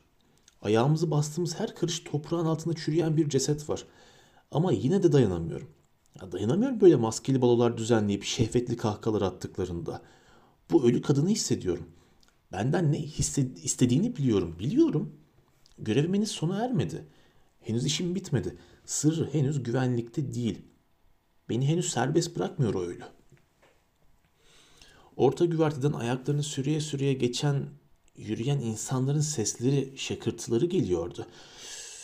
Tayfalar gemiyi temizlemeye başlamışlardı. Suçüstü yakalanmış gibi irkildi adam. Gergin yüzü korkuyla doldu. Ayağa kalkıp ben gidiyorum dedi. Gidiyorum artık. Onu seyretmek acı veriyordu bana. Bakışları boş, gözleri ya içkiden ya da ağlamaktan kırmızı ve şişti. Duygularını paylaşmamı istemedi. Büzülmüş bedeninden duyduğu utancı sezdim. Hem de sonsuz bir utançtı. Sırrını bana bu geceyi açtığı için duyduğu utançtı. İçimden gelerek öğleden sonra kabininize gelebilir miyim? diye sordum. Bana baktı. Dudaklarına alaycı, sert, kinik bir ifade oturdu. Ağzından çıkan her sözcük kötülüğün elinde eğilip büküldü, çarpıldı. Ya şu ünlü yardımcı olmak göreviniz ha. Ya bu özdeyişle benim dilimi çözdürdünüz ama yo. Teşekkür ederim. Karşınızda içimi döktüğümden bu yana kendimi daha iyi hissettiğimi sanmayın sakın. Benim bu rezil hayatım artık kimse onaramaz. Saygıdeğer Hol Hollanda hükümetine boşuna hizmet etmişim. Emeklilik hakkım gitti. Beş parasız dönüyorum Avrupa'ya. Bir tabutun arkasından kuyruğunu sallayan bir köpek gibi. Amok koşucusu olursanız sonsuza kadar cezasız kalmazsınız. Sonunda insanı yere çarpar bu. Umarım ben de yolun sonuna varmışımdır. İyi niyetli ziyaretinizi kabul edemem. Beyefendi, kabinimde bana arkadaş gelecek şeyler var. Birkaç şey iyi cins viski. Bazen beni avutur onlar. Bir de eski dostum var. Ne yazık ki zamanında kullanamamıştım ona. Şu uslu Browning'imi. Gevezeliklerden daha çok işe yarar o. Lütfen rahatsız olmayın. İnsan elinde kalan tek hak canı istediği biçimde gebermektir. Bunun için de yabancıların yardımına ihtiyaç duymamaktır. Bir kez daha alayla baktı bana. Hatta meydan okurcasına baktı ama şunu hissettim. Utanç duyuyordu. Sonsuz bir utançtı. Sonra omuzlarını kıstı. Veda etmeden arkasını döndü. Dikkati çekecek derecede yamuk bir biçimde ayaklarını sürüyerek aydınlanmış olan ön güverteden geçip kabinlerin bulunduğu yere doğru gitti. Ondan sonra onu bir daha görmedim. O gece ve onu izleyen gecelerde onu her zamanki yerinde aradım. Yolcuların arasında kolunda siyah yaz kurdelesi taşıyan bir Hollandalı tüccara rastlamış olmasaydım düş gördüğümü ya da fantastik bir olay yaşadığımı sanacaktım. Bana söylendiğine göre bu tüccar karısını tropiklerde rastlanan bir hastalık yüzünden kaybetmişti. Adamı insanların uzağında yüzünde ciddi ve acılı bir ifadeyle dolaşırken görüyordum. Onun en gizli derdini bildiğim düşüncesi bana tuhaf bir çekingenlik veriyordu. Önümden ne zaman geçse yana çekiliyordum. Onun yazgısı hakkında kendi bildiğinden de fazlasını bildiğimi bakışlarımla ele vermekten korkuyordum çünkü. Napoli limanında o tuhaf kaza oldu sonra. Sanırım o yabancı bana anlattığı öyküsünde bunun ipuçlarını vermişti. Akşam yolcuların çoğu karaya çıkmıştı. Ben de önce operaya gitmiş, arkasından da Via Roma'daki ışıklı kahvelerden birine oturmuştum. Bir sandalla gemiye geri dönerken birkaç sandalın meşaleler ve gaz lambalarıyla geminin çevresine dönüp durdukları dikkatimi çekmişti. Karanlık güvertede de polislerle jandarmalar gizemli bir biçimde gidip geliyorlardı. Tayfalardan birine neler olduğunu sordum. Beni yanıtlamaktan öyle bir kaçındı ki susması konusunda talimat almış olduğunu hemen anladım. Ertesi günde gemi yine huzur içinde ve hiçbir şey olmamışçasına Cinova'ya doğru yola çıktığında hiçbir şey öğrenemedik. Napoli limanındaki sözüm ona kazayı ancak İtalyan gazetelerinden alınıp pullanmış olarak öğrenebildim. O gece diye yazıyordu gazeteler. Yolcular görüp de rahatsız olmasınlar diye ortalıktan el ayak çekildikten sonra Hollanda'ya ait sömürgelerden gelme soylu bir hanımefendinin tabutu geminin güvertesine alınıp bir sandala konulmak istenmişti. Kocasının gözetiminde tabut ip merdivenden indirilmiş. Tam o sırada güvertenin üstünden ağır bir şey aşağı düşmüş. Düşerken de tabutla birlikte onu indiren hamallarla kadının kocasını da sürükleyip denize fırlatmıştı. Bir gazete merdivenden aşağı tabutun üstüne düşen düşenin bir deli olduğunu iddia ediyordu. Bir başkası da olayı yaldızlayarak anlatıyor. İp merdivenin yükün ağırlığına dayanamayıp koptuğunu söylüyordu. Her ne olursa olsun gemi şirketinin olayın asıl oluş biçimini örtbas etmek için elinden geleni yaptığı anlaşılıyordu. Sandallara binenler kadının kocasıyla hamalları epeyce uğraşarak denizden çıkarmışlardı. Ancak kurşun tabut hemen denizin dibini boylamıştı. Çıkarılması da mümkün değildi artık. Aynı anda bir başka haberde kısaca söz edilen 40 yaşlarındaki bir erkek cesedinin limana vurmuş olmasıydı. Ya gazetelerde romantik bir biçimde yer alan kaza arasında okurlar hiçbir bağlantı kurmamıştı. O 3-5 satırı okur okumaz gazete sayfasının arkasından o adamın bembeyaz suratıyla parıldayan gözlük camlarını bir kez daha bir hayalet gibi gördüm sanki.''